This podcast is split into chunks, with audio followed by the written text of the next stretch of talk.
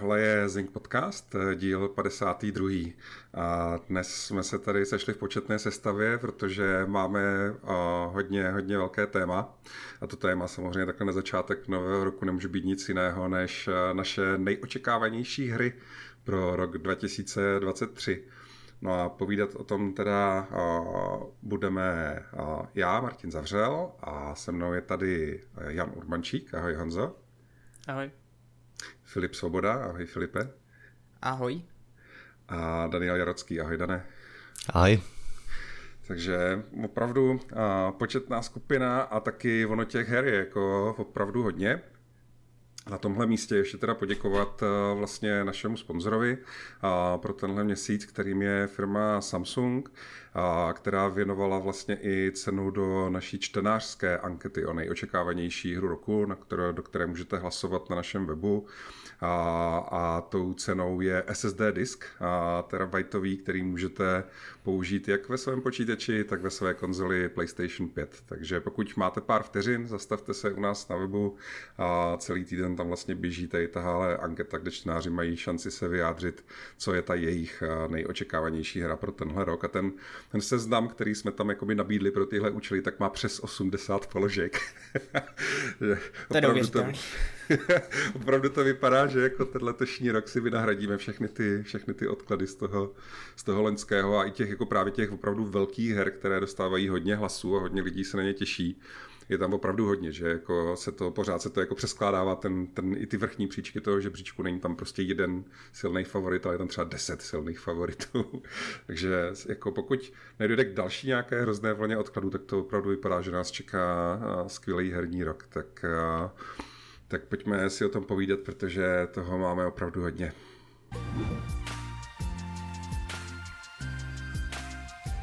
Takže já začnu hrou, která je pro mě rozhodně tou jednou z nejočekávanějších a je to Resident Evil 4 Remake, na který jsme čekali poměrně dlouho, o něm se několik let spekulovalo, eh, mluvilo se o něm a oficiálně byl oznámen loni v červnu na akci PlayStationu. Um, Resident Evil 4 asi není třeba úplně představovat, je to samozřejmě slavný, uh, slavný díl této survival hororové série a byl to první díl, který se od toho survival hororu docela odklonil. Uh, Zabřel to především do té akční části, řekněme. Ale přesto se řadí mezi, mezi ten nejpopulárnější a mnozí fanoušci ho stále vnímají jako ten uh, nejlepší díl z celé série. S tím já se třeba úplně nestatožňuju, ale i přesto se na ten remake velmi těším. Um, abych jenom ve zkratce teda řekl, o čem to je, tak Resident Evil 4 sleduje eh, Leona z Kennedyho, který už se objevil ve dvojce, kde ale takovým jako policejním nováčkem, zatímco ve čtyřce už se propracoval až na pozici vlastně vládního agenta, přímo Uh, přímo vlastně pracuje pro prezidenta Spojených států, který ho vyšle na misi do Španělska, kam byla unesena jeho, uh, jeho dcera Ashley, kterou se Leon vydá hledat No a brzy zjistí, že to, s tou španělskou vesnicí, kam se dostal, není něco úplně v pořádku a že ti lidé asi uh, nejsou úplně normální. No a um, ten, jak už jsem říkal, tak ta původní čtyřka už vlastně byla, byla ve své podstatě dost akční, ona si prošla několika iteracemi, přičem z jedné z nich vlastně potom vznikla série Devil May Cry, ale prošla si taky iteracemi, které byly více stylizované do, to, do toho hororu. A je vidět, že v tom remakeu vlastně Capcom se snaží s tímhle experimentovat a dělají z toho víc jako temnější a hororovější hru, na rozdíl od toho originálu. Ale přesto tam nechávají takové ty jako řekněme cheesy prostě hlášky, které máme uh, všichni rádi z té, z té původní hry. A takže vypadá to, že to bude takový jako mix obojího, což zní rozhodně fajn. Ono je vlastně třeba říct, že na tom remakeu údajně, teda samozřejmě potvrzené to vlastně oficiálně není, ale je to velice pravděpodobné, že na tom jako původně dělalo studio M2, které stojí za tím nechvalně prosím remakem třetího dílu, kde byl ale problém právě v tom, že oni se jako moc odklonili od té předlohy a výrazně to upravili. Přičemž u toho remakeu čtvrtého dílu měl být problém naopak ten, že oni se moc drželi té předlohy a to se asi nelíbilo Capcomu, tak si to vzali zpátky a dělá to přímo Capcom. A dělá to vlastně, z velké části by to měl dělat tým, který dělal remake druhého dílu, který osobně považuji rozhodně za jeden z nejlepších dílů celé série a uh, myslím si, že i mm, většina fanoušků se mnou bude souhlasit. Takže já si myslím, že to je dobr- v dobrých rukou. Líbí se mi zatím všechno, co jste ukázali, to je hororovější pojetí, bude tam dokonce i vlastně stealth, bude tam eh, dokonce vlastně periování blokování, což je takové jako velice, velice zajímavé pro, pro tuhle sérii. Vrátí se tam ten slavný obchodník a některé postavy budou, budou mít vlastně rozšíření ten příběh, mm, jako, eh, jako třeba eh, Louis, který byl v originále takový vlastně jako docela důležitý, ale jako postava, se kterou se automaticky zkamarádíte a prostě pomůže vám. Zatímco tady vypadá, že uh, nebude úplně nápomocný hned a že má možná v plánu i nějaké jiné věci. Takže na to se moc těším, na všechny ty vlastně před, předělané postavy, jak vizuálně, tak i po té příběhové stránce. Rozšířená by taky měla být ta linka za uh, s tou Ashley, a jo, jako vypadá to hrozně nadějně. Eh, vím, že někteří lidi se obávali toho, že třeba budou zase uh, ořezávat tu, tu hru, respektive ty jednotlivé části. Teďka vlastně nedávno rozhovoru potvrdil výváři, že tam budou všechny tři ty hlavní části, což je ta vesnice, hrad a uh, ten ne tak populární ostrov, který údajně má být uh, nějak i rozšířen. A ta herní doba, to už říkali dříváři, že by měla být teda podobná jako ten originál, který byl na poměrně té, téhle série docela dlouhý, myslím, že nějakých asi 16 hodin, něco takového. Takže jako na poměrně téhle série rozhodně to bude poměrně dlouhá hra, pokud autoři nelžou, což si, což si nemyslím. A uh, jo, vypadá to, vypadá to moc nadějně a teďka za pár dnů vlastně oslaví Resident Evil 4 své 17. výročí, ta hra vyšla původně v roce 2005 takže věřím, že se dozvíme nějaké, nějaké nové informace a snad brzo dorazí i demo, jak bývá u Capcomu zvykem. Možná už ať to radši nic neukazuje, když už je to tak blízko. Ale uh, já jsem chtěl jenom v rychlosti dvě věci. Ta jedna, že uh, vlastně hodně lidí jak kdyby pozapomnělo jeden z těch hlavních důvodů, proč ve své době ta čtvrka byla tak strašně jakoby uctívaná, tak hrozně se o ní mluvilo a tak strašně jako otřásla celým herním průmyslem. A ten důvod je, že tenkrát to byla vlastně jako úplně jako první hra, která takovýmhle způsobem, tady dneska je právě už úplně samozřejmý, tak vlastně využila jakoby ten pohyb v tom 3D prostoru, to vládání té postavy prostě a tak dále. Jakože samozřejmě předtím třeba byl ještě první Tomb Raider a byly jako hry, které tomu byly podobný, ale jak pro tu sérii Resident Evil, která do té doby měla vlastně ty jakoby předrendrovaný pozadí a tohle bylo poprvé, kdy to teda bylo jako, že se tam člověk svobodně pohyboval v tom, v tom 3D prostě s tou kamerou, která mu vysela vlastně za ramenem, tak spousta těch jako drobnějších dílčích mechanik, které s tím, s tím souvisejí, tak vlastně ten, ta čtvrka tehdy jako na tom Gamecube, kde to vyšlo nejdřív, na té konzoli Nintendo Gamecube, tak vlastně to byla fakt jako první hra, která tady to, to takhle jako použila. Dneska je to právě už úplně jako dneska všechny třeba jako skoro všechny tady ty jako survival horory a, a akční adventury a tak dále, tak používají takovouhle jakoby kameru a tak, ale tehdy to bylo fakt jako přelom. No. Ale nic to ne, nebere tomu, že ta hra sama o sobě velice jako zajímavá, pestrá, ono taky byl příjemná právě ta změna, že oproti klasickým zombím, tady jsou vlastně nějací jakože ší, šílení, prostě nějací jako nemocní, prostě vesničaní, který fungují prostě trochu jinak, než ty zombie byly vlastně mnohem agresivnější, že jo, mnohem víc jako a byli schopni na to hráči útočit zbraněma a podobné věci a tak. No jinak e, ještě, a ta druhá věc, co jsem chtěl zmínit, je, že uh, velice citelně jako vidět, že vlastně ten remake oproti tomu originálu tak jako hodně potemněl, jakože se snaží být opravdu takový ten jakoby moderní drsnej, temný horor, což tenkrát úplně ta čtvrka tak jako nebyla. Ona byla něco mezi takovým jako dobrodružstvím a Indiana Jones.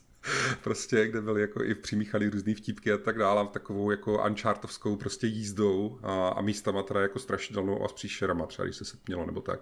Ale tohle teda jako úplně všechno, co ukazují z toho remakeu, tak vypadá, že to prostě bude jako, že se snaží být opravdu jako seriózní, seriózní horor, což může být jako zajímavý, zajímavý zážitek, no.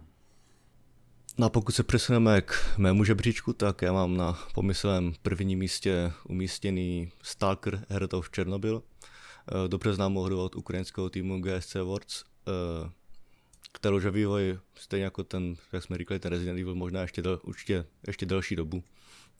Ta hra byla několikrát odložena nad těmi důvody, se asi, asi všichni známe. Samozřejmě v první řadě se výváři učili vlastně nad uh, novým, novým enginem. Ta hra běží na Unreal Engine 5. Uh, což od, od čeho si hráči slibují v první řadě uh, propracovanou audiovizuální stránku, což minimálně dle mého názoru ty, ty záběry, co nám právě výváři ukázali, tady toto potvrdilo. Ale sorry, je tam nějaký proces učení, takže, takže, ta hra, takže ten vývoj nešel rozhodně po drátkách a potom se ještě výrazně, výrazně zkomplikoval vlastně po ruské invazi na Ukrajinu, kdy musel celý vlastně tým, část týmu se přesunul do Prahy, část vlastně zůstala v Kijevě a celkově vlastně to dokončení té hry rozhodně neprobíhá za standardních podmínek. Eh, aktuálně to vypadá, že by ta hra opravdu měla být letos. Hodně se mluvilo o tom, přímo Microsoft to zmínil, že by to možná mohlo být ještě první polovina tohoto roku, ale v této situaci těžko říct, ale každopádně výváři ještě v tomto roce před vlastně před pár dny zveřejnili novou ukázku, ve které opět hráči ujistili, že ta hra by měla letos vyjít. Měla by konkrétně vyjít na Xbox Series XS a PC. Už nějakou právě dobu víme, že si Microsoft tam zaplatil tu konzolu exkluzivitu, takže ta hra minimálně nějakou dobu bude dostupná na konzolích pouze na Xboxu. A právě si myslím, že i ta, i ta investice, kterou vlastně tu finanční, kterou tam Microsoft dal do, té, do vývoje té hry, tak by vývářům mohla pomoct. Co se týče nějakého stručného popisu té hry, tak sami výváři o tom mluví jako o kombinaci akci, hororu a nějakého, nějakého simulátoru přežití. A právě v minimálně těch ukázkách ta hororová část tam podle mého byla, byla hodně vidět. Samozřejmě jsme tam viděli i klasické přestřelky proti jak živým protivníkům, tak proti nějakým těm mutantům, ale opravdu ta atmosféra, ta hororová, byla z těch ukázek celkem dobře cítit. A zvlášť když si vezmeme, že se stále bavíme o hře, která je open world, ta hra má stále otevřený svět, není to třeba lineární záležitost, jako třeba byly starší díly série Metro, ale je to opravdu otevřený svět. Vývojáři mluvili konkrétně, že ten svět by měl mít rozlohu okolo 64 km čtverečních, takže opravdu velká plocha, ve které se hráči budou moci pohybovat. Eh, v rámci toho zasazení, tak tam nás hra vezme do, do eh, okolí vlastně Černobylské jaderné elektrárny, eh, což je věc, která mě taky třeba zajímá, protože já mám v tu, u těch her rád, když kombinuji nějakou, nějakou tu reálnou, nějakou tu, tu reálné třeba zasazení a v případě toho Stalkera s nějakým ještě takovým těm fantasy nádechem a určitým jako eh, prvkem nadpřirozena, což právě Stalker, nebo i třeba zmíněná série Metro, která, kterou, kterou myslím právě tam fanouško základem se nějakým způsobem tam může střetávat, protože přece jenom jsou to obě postapokalyptické hry, obě sází na nějakým způsobem tu hororovou atmosféru a, a na příběh. Právě okolo toho příběhu zatím příliš, příliš to nevíme, ale výváři říkají, že by rádi nabídli nelineární zážitek z několik konci, nějakým způsobem i nějaké volby. Takže myslím si, že pokud, pokud výváři v tomto směru nelžou, tak, bychom se, tak by se nás měli přijít i fanoušci, fanoušci příběhu. Ještě jsme, ještě už se možná hodí zmínit, že hra bude mít českou lokalizaci, ve formě titulku, takže si i hráči, kteří nevládnou angličtinou, by si měli ten příběh bez zesporu užít. Jo, no, mě jako co se týče té tý hratelnosti, tak mě vlastně to, to dává jakoby uh, nějakou důvěru v tu hru, to, že víceméně to je, že po čtvrtý dělají tu stejnou hru. Protože vlastně ty předchozí uh, Stalker hry s těma jejich datadiskama, které většinou byly tak velký, nebo ty přídavky, které byly tak velký, že to víceméně bylo jako znovu, znovu prostě celá hra, a, tak jsou si navzájem hodně podobný a tohle ze všech těch ukázek, co jsme viděli, když si odvisíme teda tu mnohem hezčí moderní grafiku, a, tak je to vlastně vlastně hratelností jako velmi, velmi podobný tomu, co byly ty jejich předchozí a, Stalker hry. A, což je jako super, protože oni byli velmi unikátní a na ně hrozně rád vzpomínám. Byli teda trochu nelítostní, předpokládám, že na to možná trošičku jako uh, uberou tentokrát, když to je jako i pro ty konzole a tak. A, ale Uh, jako věřím tomu, že po té stránce hratelnosti prostě nás nečeká nějaká zrada, že to bude hrát minimálně stejně dobře jako, jako ty předchozí hry. No a plus teda Stalker je jako hrozně zajímavý, že jo, tou atmosférou a tou zápletkou, tím prostředím a tak já jako tu knížku, podle který vlastně tahle uh, série vznikla, a piknik u cesty, tak já jsem to četl jako dítě a bylo to na mě možná trochu moc jako a, těžký tenkrát. Takže jsem si teďka koupil nějaký novější vydání znovu a mám to právě tady nachystaný už od Loňska, jako povinnou četbu, až to bude zřejmý, kdy ta hra vychází, že si to, že si to jako znovu, znovu přečtu, no, což a, tohle je přesně, tohle je jedna z těch her na letošní rok, kde prostě nevíme ani měsíc, ani kvartál, jo, že vlastně jsme dávali dohromady ten kalendář pro ten velký článek, ten velký speciál na webu, o našich nejočekávanějších hrách, tak u některých her už opravdu jako víme datum nebo aspoň kvartálu téhle hry nevíme nic, než že teda snad letos konečně, no, tak snad to dopadne. Ty jsi zmiňoval tu atmosféru, eh, která mě strašně láká, byť nemám ke Stalkerovi žádnou nostalgickou, eh, nostalgickou, eh, nostalgický vztah, ale ta atmosféra působí velmi zajímavě, vůbec to prostředí zasazení je něco, co mě strašně láká. Myslím si, že obecně nás to tady ve střední a, tý, a východní Evropě láká, protože to máme zkrátka blízko. A, a druhá věc, a kterou už jste taky zmiňovali, uh, Dan to říkal na začátku, Unreal Engine 5, uh, technologie, která už je propagovaná jakou dobu, ale jako žádný velký množství her na, na, na 5 Unreal Engineu zatím venku není. A a tím pádem uh, to bude nějaký první, první větší benchmark. Uh, nějaký, dejme tomu, realistický grafiky. A na to se těším hodně. Ta hra vypadá moc hezky a já doufám, že to vývojáři nějakým způsobem zvládnou ještě tenhle rok, byť samozřejmě uh, pro ně jsou asi teďka uh, na prvním místě trošku jiný záležitosti. Já jsem teda Stalkera žádného nehrál, ale musím říct, že z těch trailerů mě to hrozně zaujalo právě tím zasazením, jak už jste tady zmiňovali, a to grafickou stránkou, která mě teda jako velice překvapila, zvlášť jestli, eh, když to má být vlastně open world, tak si myslím, že to vypadá jako moc hezky. A jak už tady padlo, Unreal Engine 5, taky se moc těším na všechny ty tituly, které, které ten engine pohání. Teď jsme vlastně mohli vidět konečně jeho plnou sílu tak nějak ve Fortniteu, kde myslím eh, se ukázalo, že to dokážu udělat fakt hodně ty technologie Nanite a, a Lumen. Takže jsem zvědavý opravdu moc na, na všechny hry, které, které budou ten engine využívat. A přeju hrozně štěstí vývářům, ať se hra povede dokončit, protože, jak už tady padlo, mají rozhodně spoustu, spoustu náročných problémů momentálně. Další na seznamu je Alan Wake, eh, dvojka, druhý díl téhle populární hry od, eh, od finského studia Remedy, Uh, což uh, pro mě osobně je to jedno z mých nejoblíbenějších studií, vím, že Honza to má podobně. A, a je to studio, který kromě teda Alana Vejka, který asi se dá považovat za tu nejpopulárnější hru, byť samozřejmě tam je uh, Max Payne a kromě Max Payne ještě teda uh, Quantum Break a Control poslední.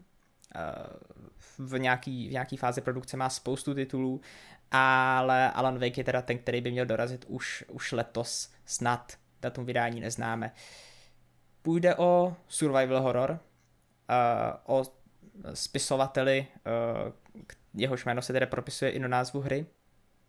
A to je, to je, to je vlastně jako největší asi změna oproti prvnímu dílu, který byť eh, nastavoval nějakou strašidelnou linku, nějakou znepokojivou linku, která je často připo, připodobňovaná třeba k, k Twin Peaks a, a podobným seriálům, tak eh, přesto všechno eh, ten první díl se dá nazvat spíš nějakým thrillerem, mysteriózním a to chce, to chce Remedy změnit a s dvojkou se pouští do uh, skutečného survival hororu. Um, jak, jak, jak jsem řekl, uh, jde, teda o, jde teda o pokračování týhletý, uh, týhletý, uh, tohohle příběhu toho spisovatele Alana Vejka, uh, který bojuje s tou temnotou a, a, a stává se vlastně součástí, součástí složitýho, složitýho nějakého uh, fenoménu, uh, fantastických prvků a podobně. A Remedy to nedávno, nebo už, už je to pár let, ale, ale s vydáním uh, kontrolu vlastně potvrdili že ty jejich hry, minimálně teda Alan Wake a Control, ale tak nějak všichni tuší, že asi i Quantum Break a kdo ví, možná třeba i ten Max Payne uh, jsou součástí nějakého toho jejich Remedy Connected Univerza, nějakého toho vesmíru, který se takhle hezky rozroste a já, já se na to osobně strašně moc těším, protože, jak říkám, tyhle ty témata, tyhle ty uh, náměty, který Remedy přinášejí, mi jsou hodně blízký a hodně mě baví. Já se na Alana Wakea rozhodně taky moc těším jednička mě hrozně bavila, stejně jako v podstatě všechny hry od Remedy, které jsem hrál. A jo, rozhodně je to mm, jedno z mých nejoblíbenějších, ne jako nejoblíbenější studio. Protože to, jaké příběhy jako dokázali vytvořit a to, jak dokázali propojit nejenom ty dvě značky, ale když se na to člověk podívá, tak oni skutečně jako částečně propojili všechny hry, které kdy vydali a je hrozně zajímavé potom nalézat ty odkazy na, na jiné značky v těch, v těch hrách. Uh, no a právě se těším nejvíc na to, na to využití toho Remedy Connected Universe, jak už to oficiálně oznámili teda. A má to podle mě jako hrozně, hrozně velký potenciál, v kontrolu to vlastně jenom tak načli tím, tím DLCčkem, kde už se Alan Wake objevil. Myslím si, že v, v tom Alan Wake 2 by se to mohlo propsat ještě víc. Třeba se tam postaví, eh, objeví nějaké postavy z kontrolu, uvidíme. Eh, s tím Maxem Paynem tam je to složitější tím, že oni nemají vlastně uh, tu licenci na to, protože to vlastně Rockstar ty práva, i když oni teďka dělají ty remakey, ale je docela vtipné, že vlastně kdo hrá Alana Wakea, tak ví, že uh, Alan Wake vlastně napsal několik knih, uh, které uh, nesou jako jméno, nebo ta série se jmenuje Alex Casey, je to vlastně o detektivovi, který se velice podobá právě Maxu Payneovi a v jednom vlastně z dokumentů uh, v kontrolu je zmíněno, že někdo potkal skutečně Alexe Caseyho a že možná to je skutečná osoba a že ho Alan Wake možná propsal do reality, takže uvidíme, třeba se Alex Casey jakožto Max Payne v podstatě objeví v Alan Wakeovi 2, myslím si, že by a nebylo to by to zajímavé. poprvé, kdy Přesně něco tak. propsal.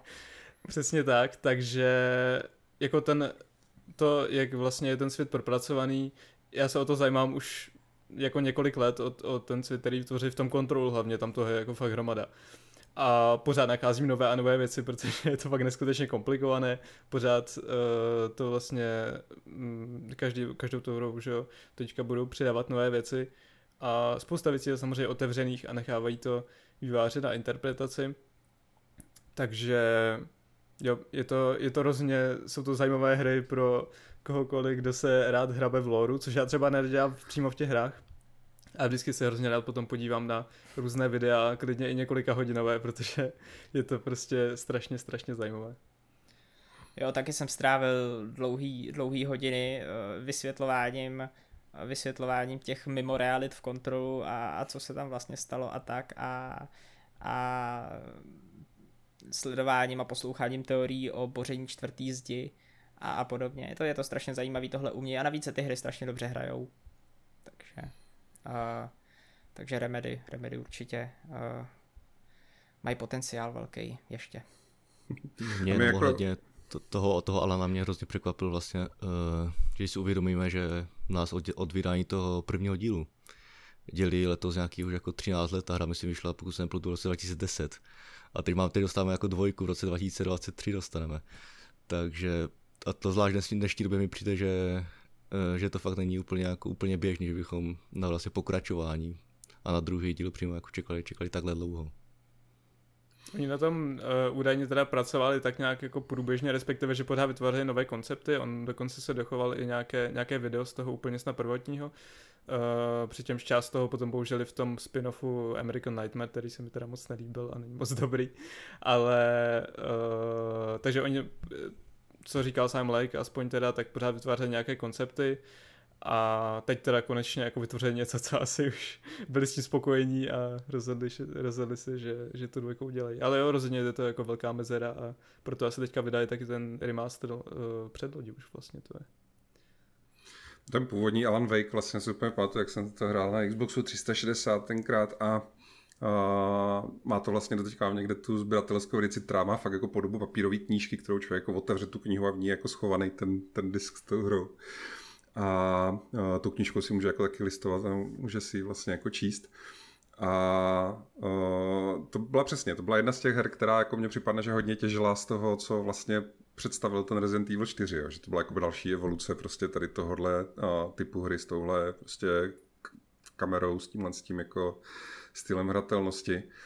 A je to jako obecně Remedy, oni mají takový jako rukopis, který uh, vlastně by se dal třeba přirovnat jako k Naughty Dog, že jo, k autorům právě Uncharted a Last of Us uh, sérií, že jsou takový jako hrozně filmové hry, které mají jako obrovský důraz vlastně na to vyprávění příběhu opravdu jako s mistrným prostě tím tempem toho vyprávění, to člověka fakt jako chytne, strhne, že zrovna ten první Alan Wake tak byl víceméně jako dávkovaný, jak kdyby za sebou právě epizody nějakého seriálu, ale Twin Peaks a bylo to i zvláštní tím, že na, každý, na konci každé té epizody jako byla nějaká jako strašně drahá licencovaná skladba, prostě myslím, že tam snad byly i Depeche Mode a takovýhle, a, že jako bylo to, byl to jako velký, velký zážitek a určitě určitě stojí za zmínku, že kromě toho teda, je zápletka je o spisovateli, že, který kromě jiného píše horory a prostě jeho problém je, že na začátku té hry některé ty věci, které on popisoval, tak se začnou zhmotňovat, že jo, to takový jako osamělý chatě, kde on píše někde v lesích, prostě u nějakého malého městečka, přesně jak je to, jak je to Twin Peaks.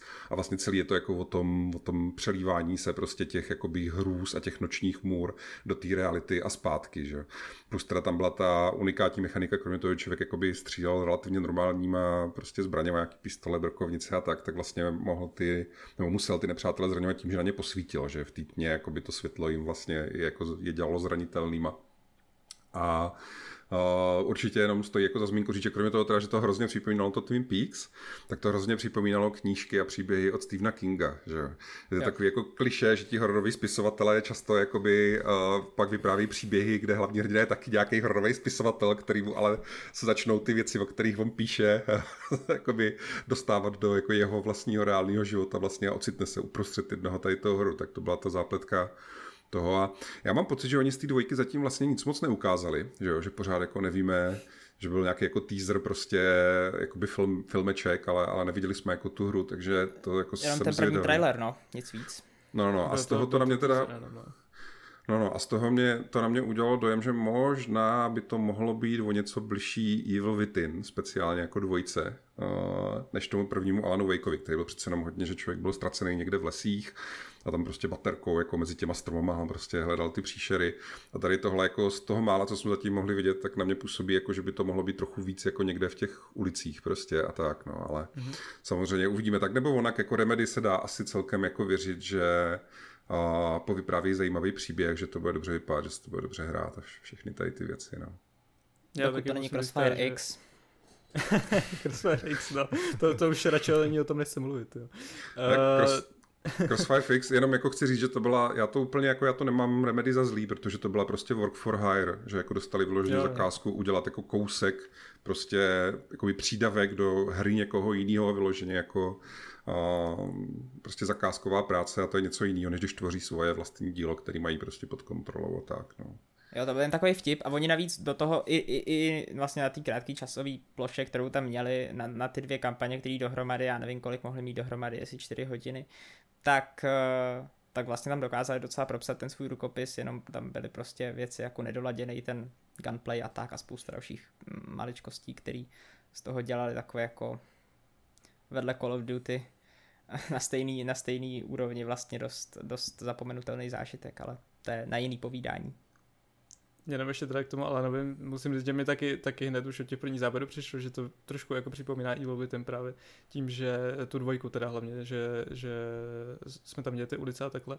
A i z těch koncept, koncept artů, které vlastně vydávali nějak loni, loni v červnu, nebo v květnu. A takže jo, vy, vypadá to moc zajímavě a mně se hrozně líbí, že, že uh, z toho udělali surový horor, protože se to, jak i říkal sam Lake, mnohem víc hodí k tomu příběhu, který jako je takový temnější a ta akční hratelnost tomu tolik neseděla, takže uh, jsem moc rád, že udělali tuhle změnu a doufám, že to uvidíme už brzo, brzo v akci, snad.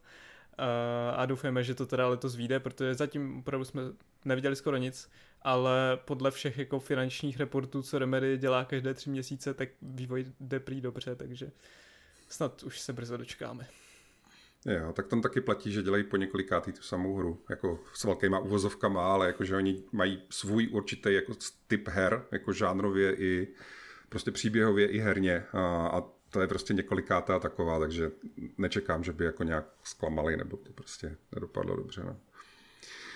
No a ať teda přidám taky něco za sebe, na co, na co se teda těším, tak já jsem to říkal vlastně jako už loni a tím, že tu hru odložili, tak můžu jenom pokračovat a říkat to i letos, že jako já jako hrozně, hrozně věřím vlastně nové Zeldě, a že letos bychom se snad teda konečně měli dočkat Zeldy, která jsme se teda dozvěděli, že její podtitul bude Tears of the Kingdom, říkám to dobře, sazy království. a je to, jako člověk, tam ani tak nejde o to, jakože co přesně třeba bude v té hře a tak dále, ale spíš jde o to si vzpomenout, jako co byla zač ta předchozí Zelda, na kterou to vlastně navazuje, což bylo Breath of the Wild, 2017 která tenkrát nazbírala skoro 300 cen za hru roku prostě od uh, odbornosti i veřejnosti odborných jakoby médií i od veře, veřejný hlasování. Prostě ta hra byla úplně jako hrozně průlomová a to dvěma věcma, že jo. Jednou tou věcí bylo přístup k otevřenému světu, což je jako žánr, který je čím dál populárnější, jak to ty technologie umožňují prostě a, a, a tak dál. A tam to byl jako otevřený svět v tom duchu, že člověk opravdu se ocitl jako na vrcholku nějakého kopce v nějaký krajině a kamkoliv se rozlídl, tak viděl nějaký věci a všude mohl jít a něco tam dělat. Takový ten jako ultimátní sen prostě o tom, že teď jsem jako v nějakém světě a můžu ho objevovat. A tohle jako, a bylo to teda opravdu naprosto nelineární, jakože člověk fakt mohl doslova jako jít rovnou do nějaký finální lokace, nebo mohl prostě naopak se zasekat někde úplně mimo ale ještě jako ten průzkum toho světa byl hrozně okořeněný o to, že na to, že ta hra jako je taková jako zdánlivě, jako taková jako pohádka prostě a že to teda běží na konzoli, která možná není ta nejvýkonnější konzole prostě a tak, a, tak ona tam jako byla úžasná fyzika už v té první Zeldě, jako před těma několika rokama. A ta fyzika umožňovala kombinovat jako spoustu mechanik v tom prostředí, v té hře, já nevím, prostě uh, svalit prostě kámen od někud z nějakých hory, že spadl jako do tábora nějakých tam těch uh, příšer prostě a převalcoval je, nebo já nevím, zmrazit něco, zapálit něco, prostě různý, jako tady tyhle ty věci se tam dali jako šili jak na sebe jako navázat a bylo hrozně právě zábavný jako ten svět objevovat, jakože co kde je, ale ještě zároveň s ním právě interagovat díky té jako pokročilý fyzice a těm mechanikám, že to jako byla opravdu jako herní nirvána. To je prostě hra, která třeba na pohled jako nevypadá, ale když je člověk na vlastní uh, ruce, na vlastní, kon, na vlastní ovladač prostě jako hraje, tak jako zjistí, že to je jedna z nejzajímavějších, nejzábavnějších věcí, jako co byla. Plus teda samozřejmě ten naprosto jako tehdy úplně jako průlomový, unikátní, nádherný vizuální styl, ta, ta, ta jako cel polokreslená prostě uh, jakoby stylizace vizuální, která jako od té doby to vlastně strašně moc her napodobuje, že jo. A nejúspěšněji možná Genshin Impact a o něco méně možná úspěšně teďka třeba Sonic Frontiers, ale prostě je to jako Dá se říct, že, že ta hra prostě tehdy Zelda Breath of the Wild, že opravdu jako to nebyla jenom jako s velkým náskokem prostě nejoceňovanější hra roku, ale že ovlivnila strašně moc vlastně věcí ve hrách a jako žánrů, několik různých věcí prostě na, na jako roky dopředu. A tudíž jako od té dvojky se teďka čekají jako velké věci a, a myslím si, že právě i díky tady tomu tlaku těch velkých očekávání, že možná došlo k tomu loňskému odkladu, protože on ten odklad byl tak nějak skoro zhruba jako stejně ve chvíli, kdy vyšel Elden Ring. Že jsem si v duchu říkal, jestli se tam jako nestalo, že se jako vývojáři Zeldy se podívali na Elden Ring a řekli, sakra, tohle jsme tam měli taky, oni to stihli vydat před náma, tak musíme přidat ještě něco. jako samozřejmě asi to tak úplně nebude, ale prostě myslím si, že Nintendo moc dobře ví, jak, jak moc velký je potenciál téhle hry a že se chce ujistit, že jakmile to pustí ven, že to opravdu bude jako ještě větší, ještě lepší, ještě zajímavější. Což jako z některých těch dílčích věcí, co v těch eh, trailerech už jsme jako mohli vidět, tak opravdu vypadá, že, že bude. Protože jednak teda k tomu, že tam zase bude nějaký jako svět, nějaká krajina, kterou člověk bude objevovat, tak nově je tam ještě celá jako extra vrstva vlastně nad tou krajinou v podobě toho, že tam jsou ty lítající ostrovy, které jsme mohli vidět už jako by v minulosti v mnohem starších dílech Zeldy a tudíž tam bude mnohem důležitější mechanika jako lítání a cestování prostě eh, ve vzduchu, nejenom po zemi, to jako samo o sobě může být prostě úplně jako nová dimenze, nová vlastně polovina té hry. ale plus to, že právě pokud jde o tu fyziku a unikátní mechaniky vyloženě herní, tak to taky vypadá, že tam budou naprosto jako nový šílený věci, když jako ta, která mě nejvíc jako vyrazila dech, když v jedné té ukázce tam je vidět, že ten hrdina vlastně se jakoby promění víceméně jako v kapalinu, ale jako kdyby aspoň to bylo jako, že se promění v kapalinu a proteče někam jako dolů, ale ne, on se promění v kapalinu a ta kapalina jako navzdory gravitaci teče nahoru a proteče skálu on se zmotní nahoře na té skále, ne? se to koukal. Vůbec jako můj mozek se jako zavařil a úplně si říkal, já vůbec jako nevím vlastně, eh, kdo jako kam na ty nápady chodí, jo. Prostě objevovat jako takhle krásný a takhle právě mechanicky jako nápaditý, nový, prostě otevřený svět jako v Nový Zeldě, dat, já se prostě nemůžu dočkat. To je jako, pokud se, možná to třeba nebude mít, já nevím, nejlepší příběh nebo něco takového, ale pokud je vyloženě se fakt bavíme o tom, že hry se mají hrát a že jsou o jako hratelnosti, zábavnosti, nápaditosti, originalitě a tak, tak si myslím, že tohle je jako velká sázka na jistotu, že to jako letos eh, bude jedna z těch her, která, o které se bude jako hodně mluvit i, i za, za hranici jenom tohohle roku. Prostě hrozně, hrozně moc té Zeldě věřím, hrozně jí fandím a a těším se jak blázen. No. Čistě osobně jde Zelda maličko mimo mě, protože zatím nejsem majitelem Switche, ale ale eh, napadla mě přitom vlastně taková jako otázka všeříkající a to je, kdy naposled Ubisoft eh, skopíroval někoho jiného a nejenom sebe. Eh, jak moc dobrá byla, byla, byl Breath of the Wild. Takže, takže jo, od, tý, od, tý, od, tý, od toho pokračování jsou očekávání určitě na místě. Já jsem se teda mm, Breath of the Wild dostal jenom na pár hodin, hrozně jsem se do toho chtěl víc ponořit a pr- prostě to nějak nešlo, nevím, jestli mi to úplně nesedlo. Hrozně se k tomu chci ještě vrátit, než vyjde ta dvojka a snad se do toho ponořím víc, ale je teda pravda, že já nejsem úplně člověk, který by měl rád uh, otevřené světy. Nicméně mm, hrozně tu hru uznávám za to, co, co těm otevřeným světům přinesla a uh, že to pojala jako velice originálně a ovlivnila i spoustu dalších her, takže jsem na to pokračování zvědavý, ale musím si první doplnit rest a dohrát tu jedničku. No já jakožto čerstvý majitel Switche se na to taky začínám už jako hodně těšit. Podíval jsem se nedávno právě na všechny ty, ty materiály, co z toho vlastně dosud zveřejnili. A jak už to právě říkal Martin, to byla ta, ta hra, do které se prostě pustíš, pustíš do toho světa a ten svět už tě podle mě nepustí, jako no, tak, tak doufám, že se tohle dostane, já i mě a to bude dobrá hra.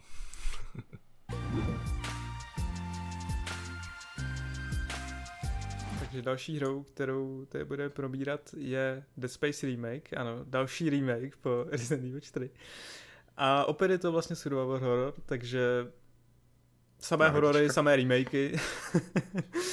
A když jsem se podíval do svého osobního seznamu jako vše her, na které se těším, tak víc, možná i víc než půlka jsou z toho uh, survival horory, takže vidět, že tenhle žánr se jako po delší odmlce plnohodnotně vrací a to jak v rámci remakeu, tak v rámci pokračování. Uh, Dead Space Remake, to je remake, který by možná někteří řekli, že není úplně potřeba. V zásadě jako se s tím asi dá souhlasit, že ta hra zestárla poměrně dobře, myslím si, že je do, mm, dobře hratelná i dnes. Byť teda na konzolích vlastně si můžu zahrát akorát hráči na Xboxu, protože vyšla na PlayStation 3, kde nefunguje zpětná kompatibilita a na počítači jsou trošku problémy s tímto rozet, ale jako dá se to. Uh, akorát se tam vlastně musí zalokovat framerate na 60, protože pak je to úplně rozbité, když, když je to navíc. Um, takže jinak ale mm, ta hra je docela hratelná, ale přece jenom jako, když byl představen ten remake a uviděli jsme z toho první záběry, tak jako to vypadá opravdu, opravdu úžasně. A to nejenom po té vizuální stránce, ale co mě především uchvátilo všech, ze všech těch devstreamů, které výváři dělají, tak je to audio, které, které zní zkrátka skvěle a je vidět, že si s tím hrozně pohráli, takže na to se moc těším. Um, ta, ten remake teda vzniká ve studiu Motive, ne samozřejmě u původních vývářů, protože uh, studio Visceral Games uh, bylo zavřeno uh, už před několika lety, takže na tom pracuje teda Motive, kteří mají na kontě Star Wars Squadron a ještě předtím tuším pomáhali s jednou hrou, ale tohle je takový jako první, řekněme, plnohodnotný projekt. A zatím teda mě velice potěšili uh, z toho, jak k tomu přistoupili, protože už od začátku do toho zapojili fanoušky, oni si vlastně vytvořili nějakou tu skupinu fanoušků, kteří vyloženě jako měli vliv na ten vývoj, všechno jako komentovali a um, měli prostě vliv na to, co, co se třeba změní a co ne.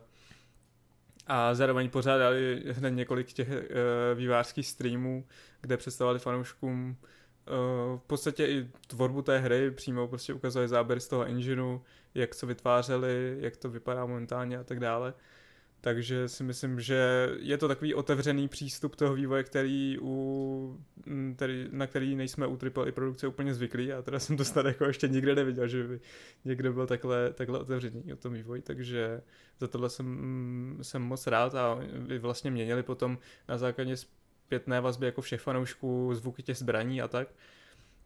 Uh, ten remake by měl um, být jako poměrně věrný, co se týče příběhu, ale výváři říkali, že to vlastně chcou rozšířit, jednak o nějaké nové věci, líp to napojit na tu dvojku a zároveň tam líp propsat vlastně um, věci zkrátka, které třeba v tom příběhu jsou, ale jsou, řekněme, schované, třeba v nějakých takových těch textových lozích, tak je teďka hodí do dialogu místo toho protože zatímco ta jednička vlastně neměla, eh, ten hlavní, ta hlavní postava Isaac Clark eh, nemluvil, tak potom ve dvojce a ve trojce už ano. Nemluvil ho Gunnar Wright, který se vrátí tady v remakeu, kde teda mm, z Isaaca udělali postavu, eh, která nemlčí, ale normálně mluví. Aspoň teda komunikuje vlastně s tou posádkou. Uh, údajně jako nebude mluvit zase nějak extra moc, ale měl by aspoň reagovat na, na ty ostatní postavy. Což zatím z toho, co jsme viděli, si myslím, že to, že to je fajn. Já jsem uh, velký jako odpůrce všech mlčících postav, takže jsem hrozně rád, že, že tuhle změnu udělali, protože mi to vždycky přišlo hrozně nepřirozené, když ta postava na to nějak nereaguje. Takže, takže tohle je za mě fajn změna. Víceméně všechno jako to vizuálu přes audio a tyhle ty změny. Uh, v příběhu budou tam i nějaké vlastně sidequesty, všechno tohle zní hrozně fajn.